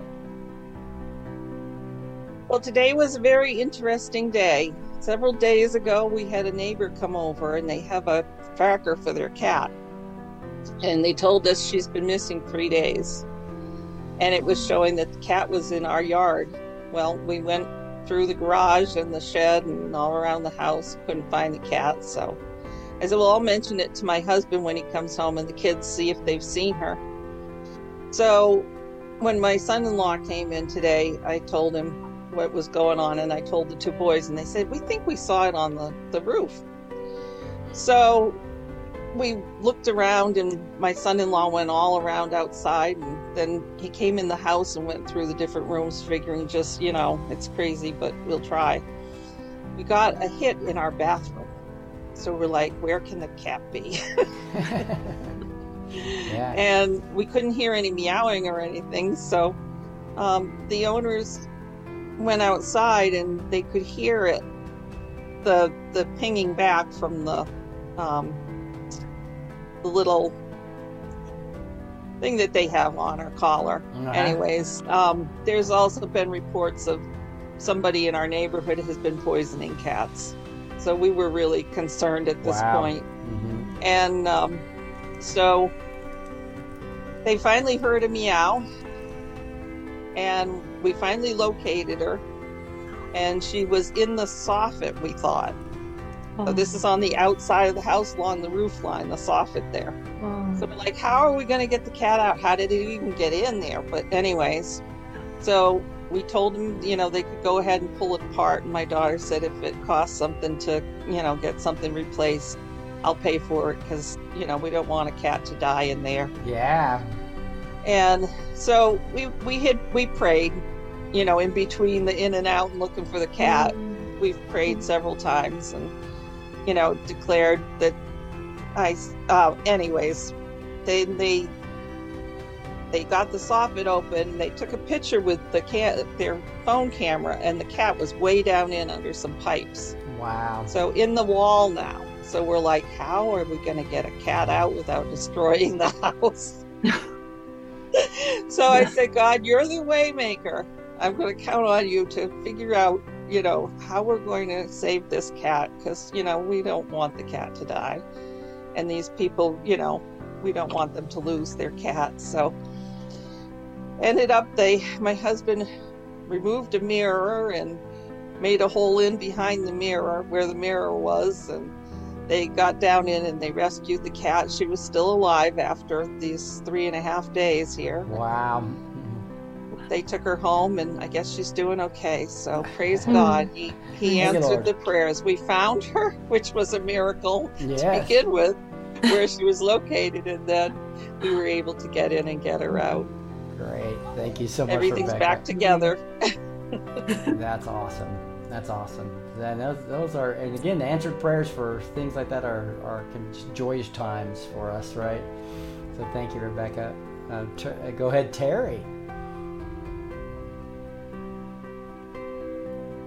Okay, is the microphone working? It is. Woo. Okay, cool. I never know if it's going to work or not. Mhm. Um, my praise report is just a global general praise report for all the positive stuff that's going on in the world, with all of the revival that's going on in the world. It brings such joy and peace to my heart. And God is just so good and gracious. He has said that people were going to start flocking. It's happening. It's not going to cease. And I am just ecstatic and so thankful that God's hand is moving for us Woo. and that He loves us this much. hmm Amen. Thank you so much. Asbury College is amazing. I went back and actually saw, watched a video from what happened in the 1970s, way back at that college, and it was really interesting to see um, how similar that is. So just 100% student led, just Holy Spirit Yes. driven, cool stuff going on. Pam, go ahead. I just wanted to let you know that you all prayed for my cat Chrissy when my car was broke down and I couldn't get her to the vet for him, I mean, and um, he was really getting sickly. Well, I got him to the vet as soon as I got my car back. Come to find out that he is a diabetic cat, and we were um, they kept him for a couple nights to get him got him rehydrated, and started him on insulin. And uh, it, it's been a couple days since he's been back, and he's doing a whole lot better. He's moving better. Um, he's drinking now, So praise God. Thank you for your prayers. I mean, I was hoping to catch it when Amanda was on, but I didn't get it till the backstage. But you know, I just want to thank everybody for their prayers, and I definitely want to thank God for His hand in all of this. That's awesome. Thank you so much. Uh, that is that is beautiful to to just to be able to see. Even even our animals are so precious to us, right? So beautiful to be able to just to see those two examples. And so we have somebody else. Let me see who that is. That is it is Michael. Go ahead. Can you unmute Michael? Or is it Michelle? Sorry, I don't have my glasses on. so there, Michael Latava, uh, you go ahead and unmute. I don't know if you can unmute.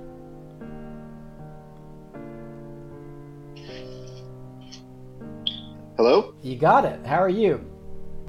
Uh, good. I had a question. Um, you were talking about um, Alex Jones earlier in your message, Uh huh. and I had a question regarding that. I know that he was recently on um, the show with Pastor Dave, um, like maybe a couple weeks ago. Huh? And what I'm asking is, do we trust him? Yeah, and so so we do want to kind of keep this to praise and prayer here. Um, so uh, we have Q, we'll have Q and A's on other different nights that I'll kind of address that. But my my personal uh, uh, is no, right? Controlled opposition uh, called up by Q, etc. But you know, God says not to judge, uh, so we gotta be a little careful of that, right? so, but that's my personal opinion, just FYI, right? So I just wanted to raise the concern, um, so just so you know. Yeah, yeah, yeah. So yeah, yeah. I know. I know. Um, he's also been on the Reawaken tour, but I believe many people on the Reawaken tour are potentially controlled opposition as well. You know, you just can't. You, you, don't know. They're they're very very good at what they do. But what we can do is just stay focused on the Lord God Almighty, and that's kind of what we're going to do right now. Is just go ahead and continue to just worship him. Rebecca, if you wouldn't mind reading this, thank you for the question, Michael. But let's focus right now on praise reports. Um, we're going to do communion, by the way. So if you guys wouldn't mind getting your um, getting your um, bread and some drink of some sort. So in about I don't know 15 minutes or so, I'm gonna have to go grab my bread too. I forgot it. So we'll do a quick communion service too. That I think uh, would just be, be be just glorifying Him, right? But hey, appreciate appreciate Michael, appreciate Pam, appreciate Terry, appreciate you guys all on the backstage here. Um, and again, right now we're going to move and so we're getting into communion after a couple more songs, and then we'll move into praying for each individual. We love you guys so much. And uh, with Rebecca, if you wouldn't mind taking this one, this we're, we're going to go all the way back to to um, raise a hallelujah. Here we go.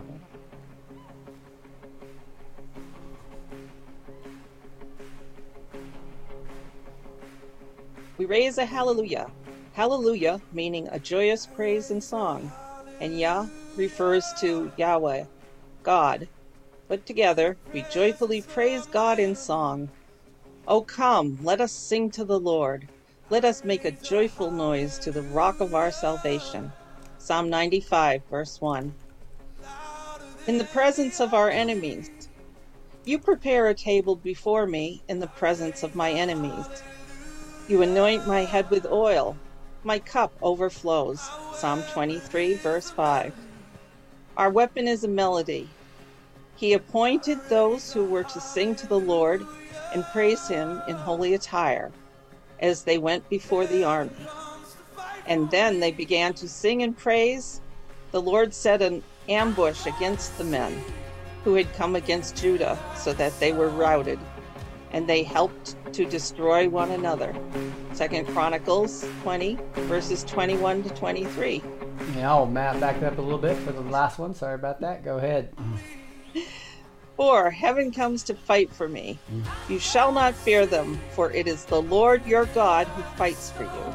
Deuteronomy 3 22. Awesome. Thank you, Rebecca.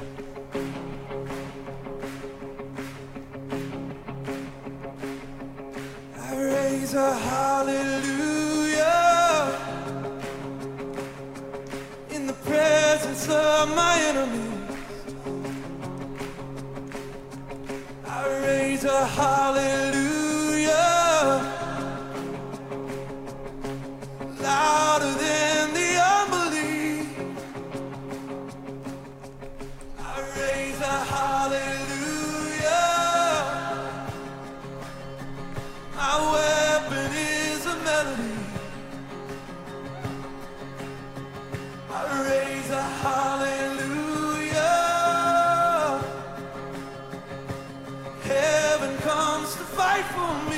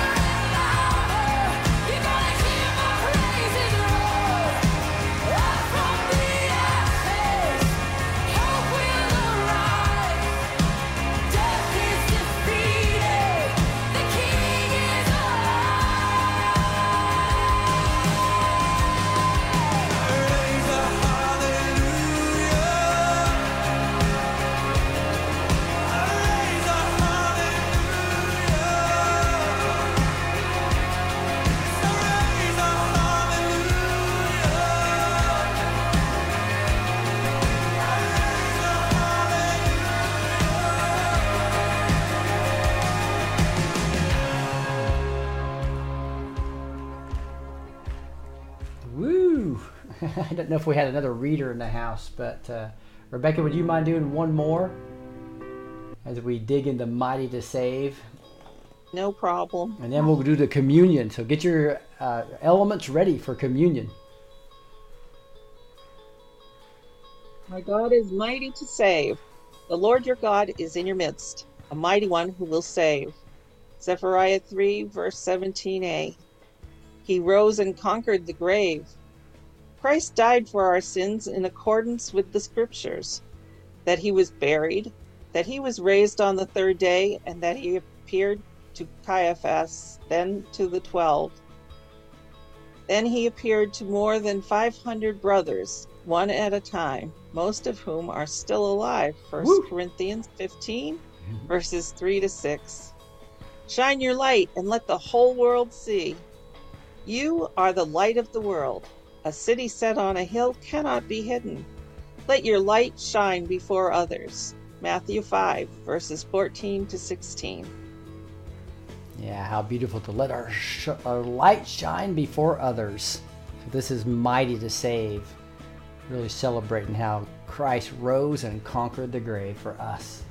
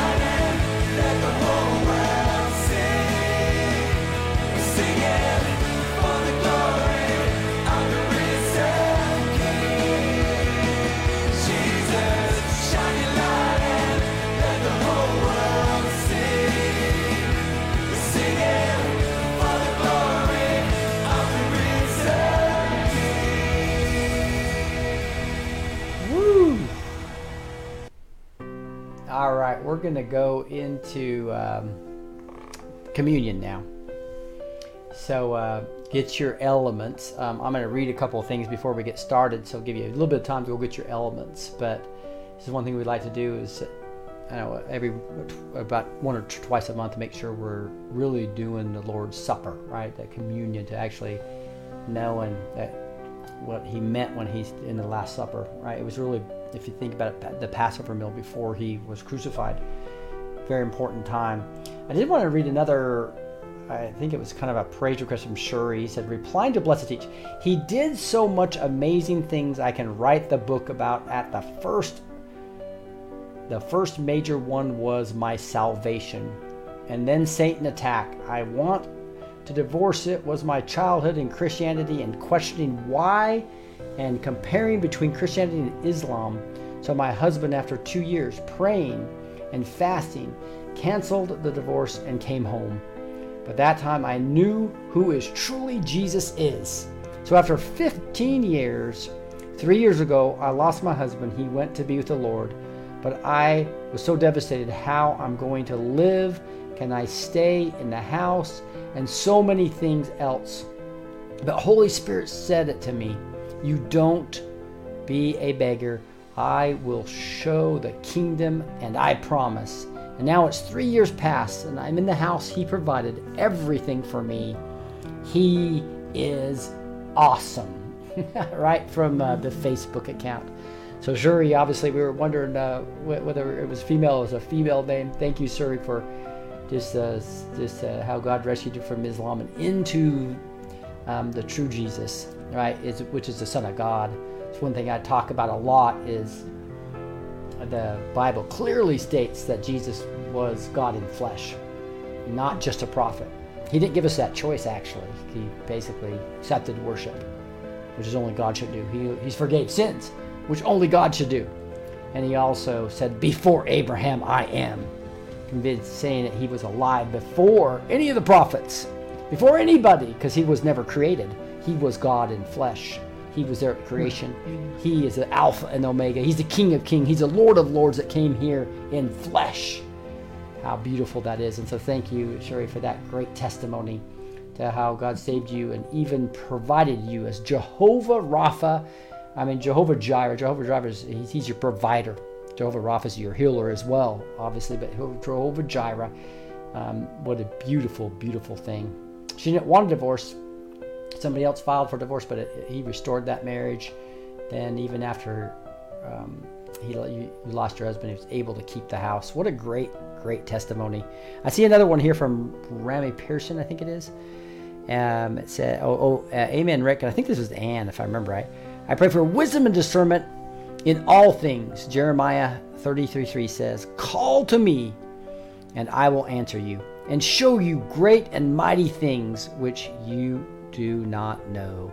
So that's, uh, I think it was Ann just praising the Lord there on Rumble Rants. So we appreciate everybody's giving us feedback. We're about ready to do communion right now. And uh, so get your elements, finalize that. And now, uh, after that, we're going to sing a few more songs and then we'll pray for you. So get your prayer request in next, right?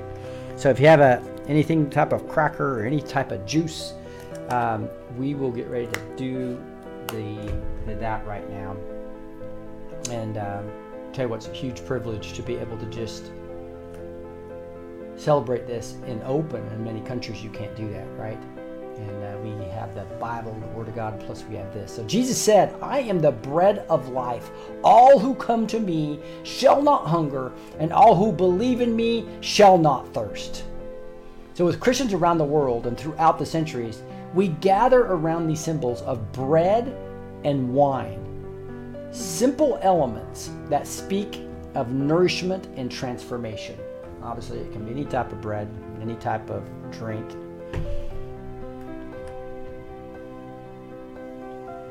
let us pray. Um, and before I get into that, I'm going to just back up one time. It's important to know um, before you do communion that you, you really need to make sure that you are saved and your heart is right. Right. So, so again, this is for believers in Christ. So um, do that only if you are a believer in Christ. And secondly, it just set your heart right and just repent Make sure your heart is right before Him right now. I'm just going to do a few minutes of silence as we just do that and repent. All of us are sinful, but you know what? He forgives us. He has great mercy.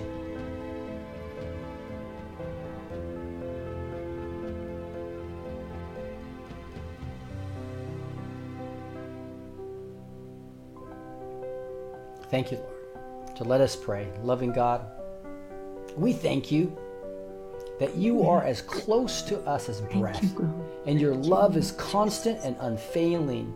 We thank you for all that sustains life, and especially for Jesus Christ, who teaches us how to live out an ethic of justice and peace, and for the promise of transformation made manifest in his life, death, and resurrection.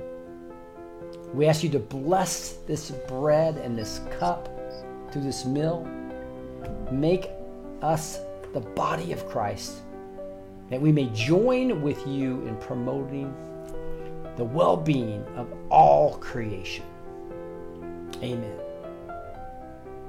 So remember on the night when Jesus and his disciples had their last meal together, Jesus took the bread and he gave thanks. And again, they did this in, the, in a group setting, almost like a family around a table, right?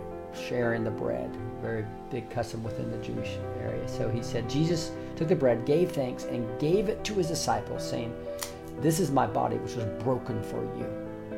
Take it, eat it as often as you do. Remember me. Let's take the bread now.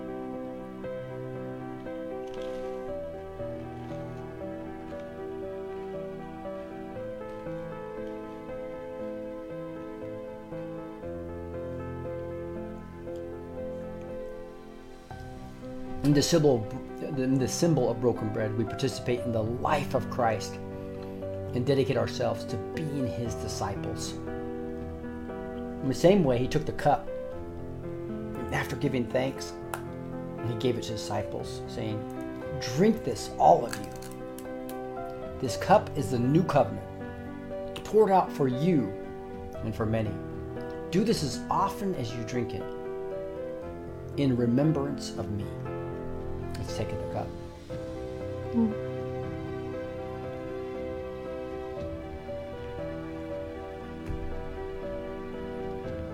In the symbol of the cup, we participate in the new life Christ brings. Let us pray. We give thanks, loving God, that you have refreshed us at your table. Strengthen our faith. Thank you. Increase our love for one another as we've been fed by the seed that became grain and then became bread. May we go out into the world to plant seeds of justice, transformation, and hope. Amen. Jesus. Amen. With that, we're going to move into another song. Um, there's many beautiful songs, and we're going to be coming with like 30 or 40 of these songs as we have a videographer putting video behind these. We're attaching scripture to each and every one. A bunch of volunteers are helping. So here's uh, here's this. This is bless the Lord my soul. Let me know if there's another reader besides Rebecca. Uh, oh, Di does this. Di, would you mind reading this? Sure. Bless the Lord of my soul, I worship your holy name. Bless the Lord of my soul and all that it is within me. Bless his holy name. Psalm 103, verse 1. You are rich in love and slow to anger. The Lord is slow to anger and great in power. Nahum 1 3a. Your name is great. There is none like you, O Lord. You are great, and your name is great in might. Jeremiah 10:6. Sing like never before, O my soul. Worship his holy name. Sing praises to the Lord, O you his saints, and give thanks to his holy name. Psalm 30, verse 4. Awesome. So here we go singing mm-hmm. Bless the Lord, O my soul. Bless the Lord. Bless the Lord, oh my soul, oh my soul. Worship His holy name. Sing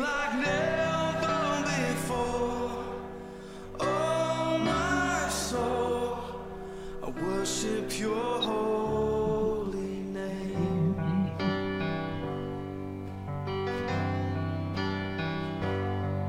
The sun comes up, it's a new day dawning.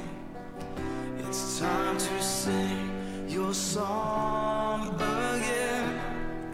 Whatever may pass and whatever lies before.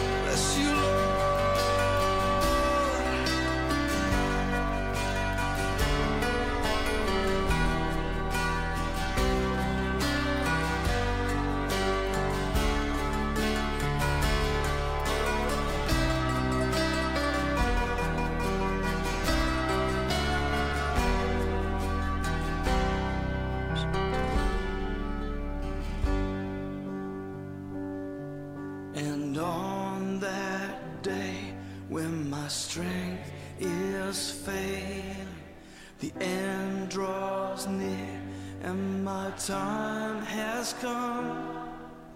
Still, my soul will sing your praise unending. Ten thousand years and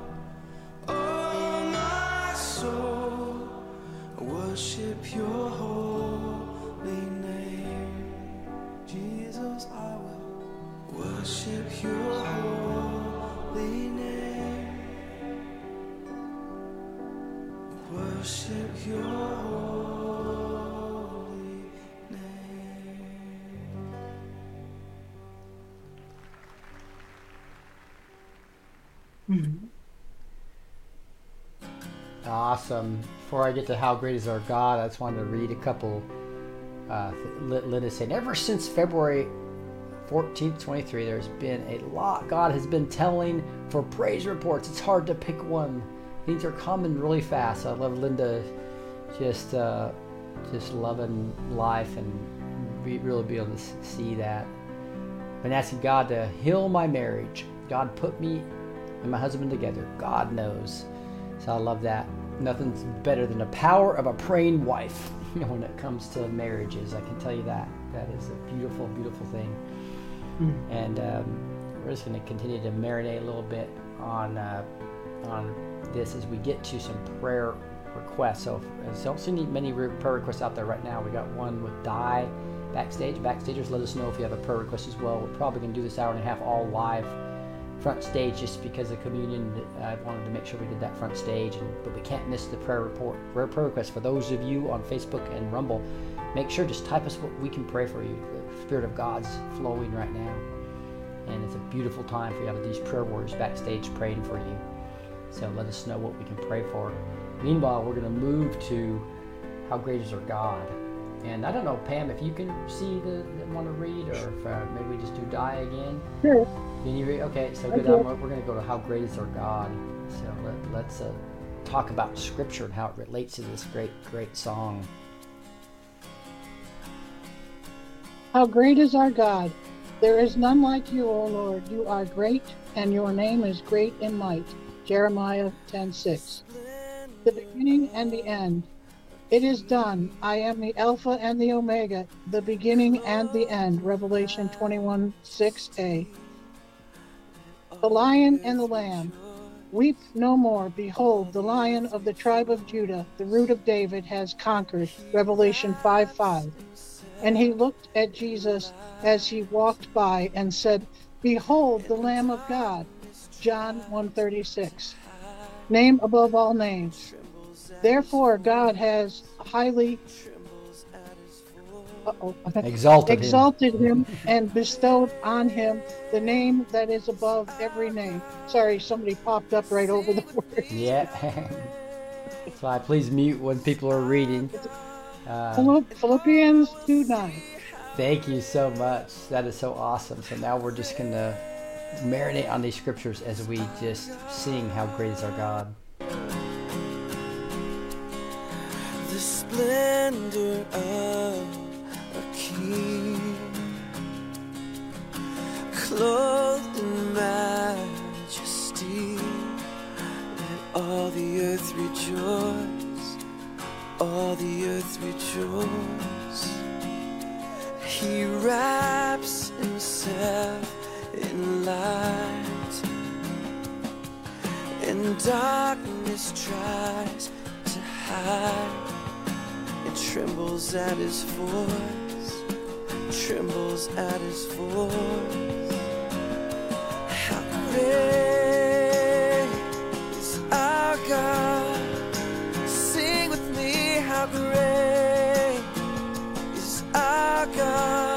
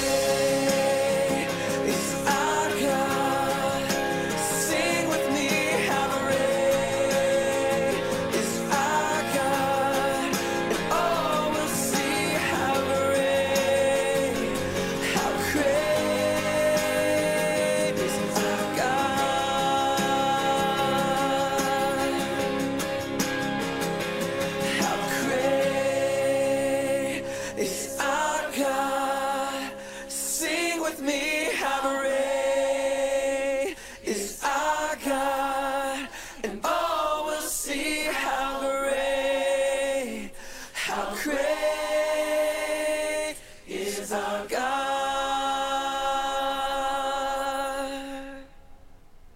Beautiful. Is that not beautiful? Right now, we're going to dig, um, go in a little bit more into um, some prayer. So we got Lois, as you know, who is not here tonight, which makes me a little concerned. I know she was doing a little bit better on Friday, and her, and her, and her husband Bill. Um, and the fact that they're not here, I had did not have a chance to catch up with them Sunday or Monday, so I'd really like to lift them up. And then we'll lift up Di's request here too. So I was going to ask Rebecca, would you mind just lifting up Bill, Lois's husband, and uh, they're both very, very ill. Both Lois is in the hospital, and she did, didn't have the strength to get Bill to the hospital, so it was a really stressful situation. Seemed to be doing a little better Saturday, but um, Rebecca, would you mind doing that? Sure. Heavenly Father, we come before you tonight and we praise your name and we thank you that you hear our prayers and that you're listening for us to ask for what our Father can do for us. You have a servant, Lois, and her husband, Bill. They love you dearly and they're going through some difficult times with their health. And Jesus, we know you are the healer of all healers. We just ask that you spread your blood over each of them and renew and strengthen their bodies, build them up, give them energy. Problems that are overcoming them, we ask that you just pour your, your healing love over them and surround them with love and light. And we ask this in the name of Jesus. We thank you that they will be healed and that they'll be with us again soon backstage. In Jesus' name, amen. Amen. Thank you so much. And um, we have a praise report here too that I see on a couple places. We have one on backstage as well as on uh, Rumble Rants. This is Rami again. I think this is Ann. And person says, "Praise report. My son-in-law Adam is home from stroke, doing awesome in rehab. An hour on the treadmill. Thank you, B2T, for praying." Adam was blessed to know you were praying over our country. So uh, maybe we just continue to lift up Adam. And so I was trying to think if, uh, let me get back to, to the background music here a little bit. Um, and so I was thinking to see, see who who's who's out there playing with her. Uh, Annette, maybe would you mind just praying for Adam, who's in rehab, and as Ann's uh, son-in-law. Okay. And his and his ble- Yes, he- he's also he's also just uh, giving us a praise report and and thankful for B2T for praying for our country. So go ahead. Yes. Uh, uh, we thank you, Father, that we can be here in the name of Jesus, that is above every other names. And we lift up Adam to you, and we ask you that you will bless him and that you will help him in his situation at the rehab clinic. Uh, you know what's going on there, and uh, we just ask you that you will do what you need to do with your power and might, Father, in, and with your Holy Spirit, that you will just come and fill him and bless that man, Adam. And uh, we also ask you that you will uh, help uh, America uh, to come back to you, Father God and uh, bring people now in this uh, revival more and more to you, more and more, God, to Jesus, and just come and flow over them, all these people, Father God, with your might and power. And we thank you in the name of Jesus. Amen. Amen. Thank you. Um, there's also another praise report. Mary, would you mind talking a little bit about your new job? Exciting.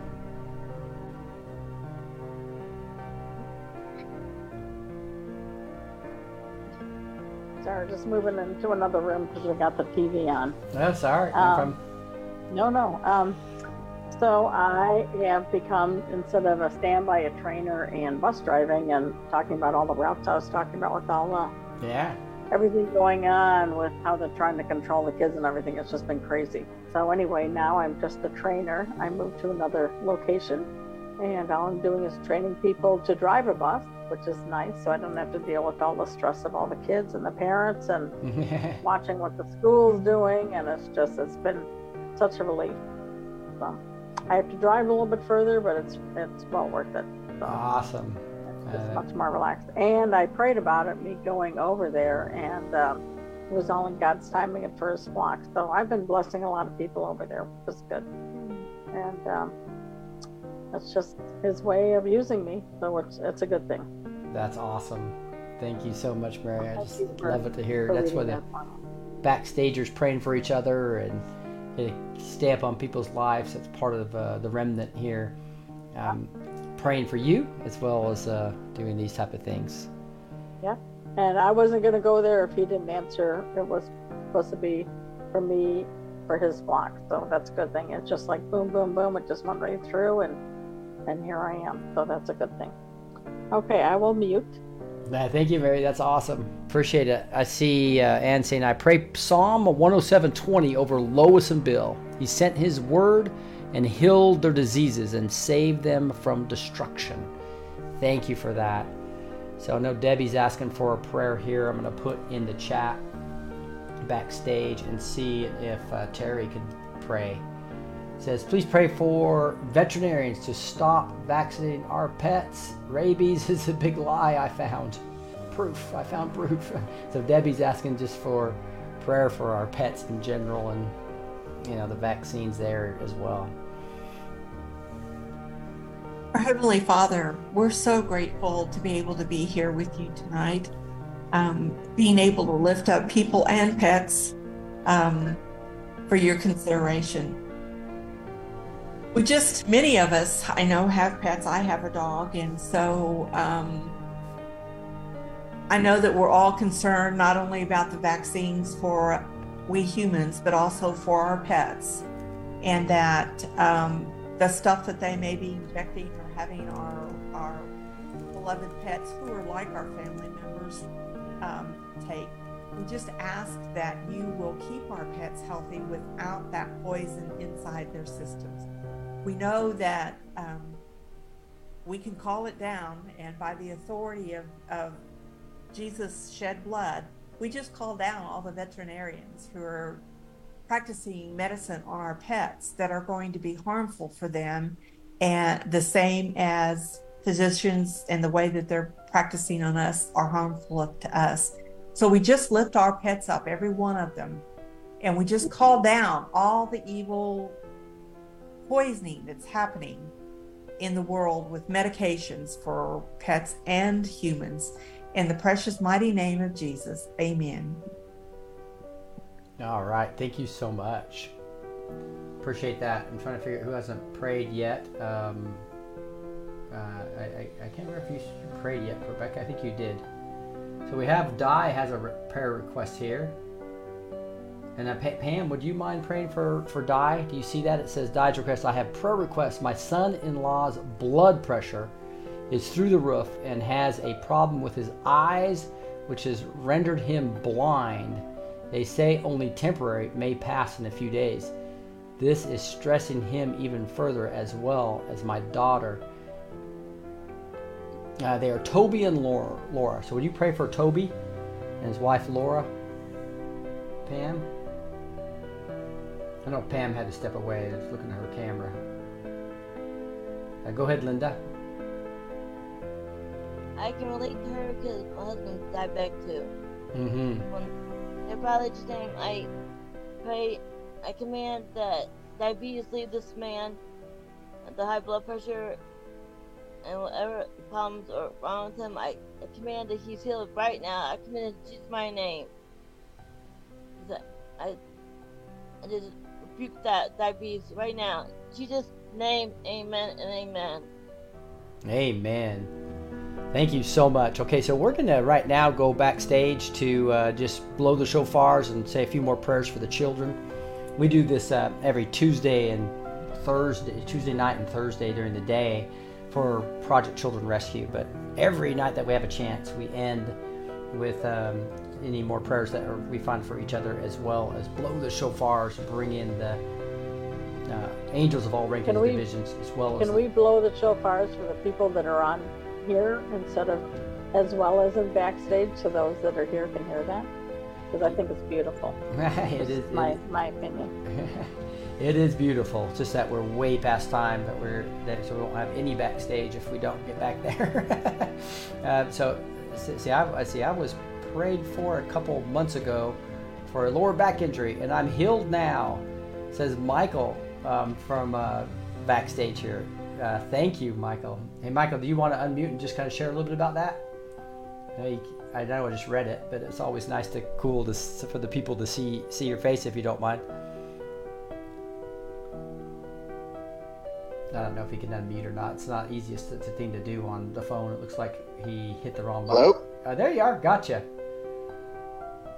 Um, yeah, no, um, it was it was bad for like um, like a couple weeks from the time that it happened, but I was able to get back to work um, like um, after a couple weeks of being gone. It still wasn't fully recovered, um, you know, when I went back, but it just eventually got better. Mm-hmm. Awesome. That is great. Well, that's that's why we pray, right? That's the that's the beautiful thing about this. And so, uh, Michael, thank you for sharing. And that's the beautiful thing about uh, being backstage. We're really looking at. I, I studied the the way they were doing revivals back in the 1970s at Asbury and what they're doing now in the format. And we really want to kind of open that up. So there's going to be some changes here in the next week or so on this program just to make it a little more flexible for people to people from um, front stage even to come on backstage and give their testimonies or give uh, their praise reports or even ask for prayer. So I'll be I'll be working with my team and rolling out something that's a little more flexible in God's timing and along those lines. Mary made a suggestion, so we'll we'll go ahead and do what what uh, she suggested, and that is blow the shofars here as well.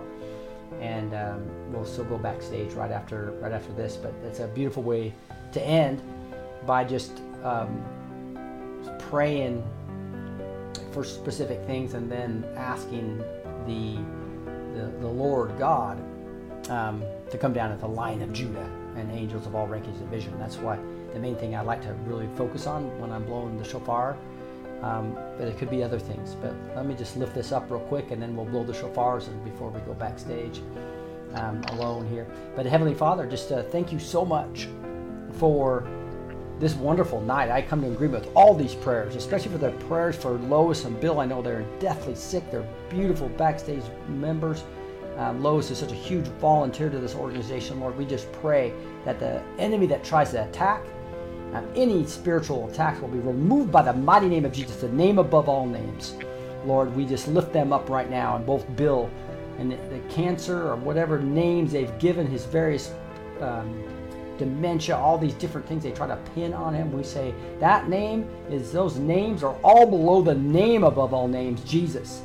And by Jesus' powerful name, by the shed he, the blood he shed for us, by that we we demand and decree and declare by this name, by this blood, that his cancer, his all these other names of dementia, all these things get removed from him, and he's able to be restored like never before. We ask for the refreshing Holy Spirit of Acts 20, the times of refreshing to come on Lois right now, to come on Bill, and they'll get a great night's sleep tonight, and they will be able to be feeling better than they have in years, Lord. I pray as they get completely healed by your healing touch, Jehovah Rapha. Thank you. We believe in that name. We know that name. Lord, I pray for anybody that needs healing right now, that you'll just come and touch them by the Holy Spirit power. The name above all names. We call, call for the Holy Spirit power to fall on everybody that's listening to, the, to my voice right now. This ministry is full of the Holy Spirit power, Lord. We call that down in the mighty name of Jesus. And Lord, we call for protection of these children going forward, the rescue of the children that are being trafficked, the end of child sacrifices and adrenochrome and organ harvesting and job trafficking, whatever it is, Lord, and all these rituals are being done. We call for an end to that in the mighty name of Jesus. And we call for the soldiers that are finding them to have ministering angels and messenger angels to show them where they are. And your light shines on wherever these children are being, these children are being hidden. And the soldiers are able to find them and be healed, Lord. And even the soldiers be healed from the horrible things they're having to see as they take on this evil parts of this world. And also in their heads, Lord, just heal anything that's happening with PTSD or anything. And we call down these nations, the, the, the, the news media across all these nations that are protecting these pedophiles, protecting this cabal of globalists, Lord. We call them down. We usher in the remnant by the mighty name of Jesus, the name above all names. We take authority in Christ. We take authority by his shed blood. And we plead the blood over all these requests we've had tonight. And we ask as we blow the shofars, Lord, that you bring in, you bring in, Lord, the remnant. We need your judgment of the Lion of Judah right now as we blow the shofar. We need, Lord, your holy warring angels, angels of all rankings and divisions. As we blow this, we call them down, and we are so excited that you've already won this battle, and we get to see it in the natural as er- on earth as it is in heaven. Thank you, Lord. We blow our shofars in victory. And say these things in the mighty name of Jesus. Amen. And I do have to change the settings real quick, guys. I'll try to do that. Go ahead.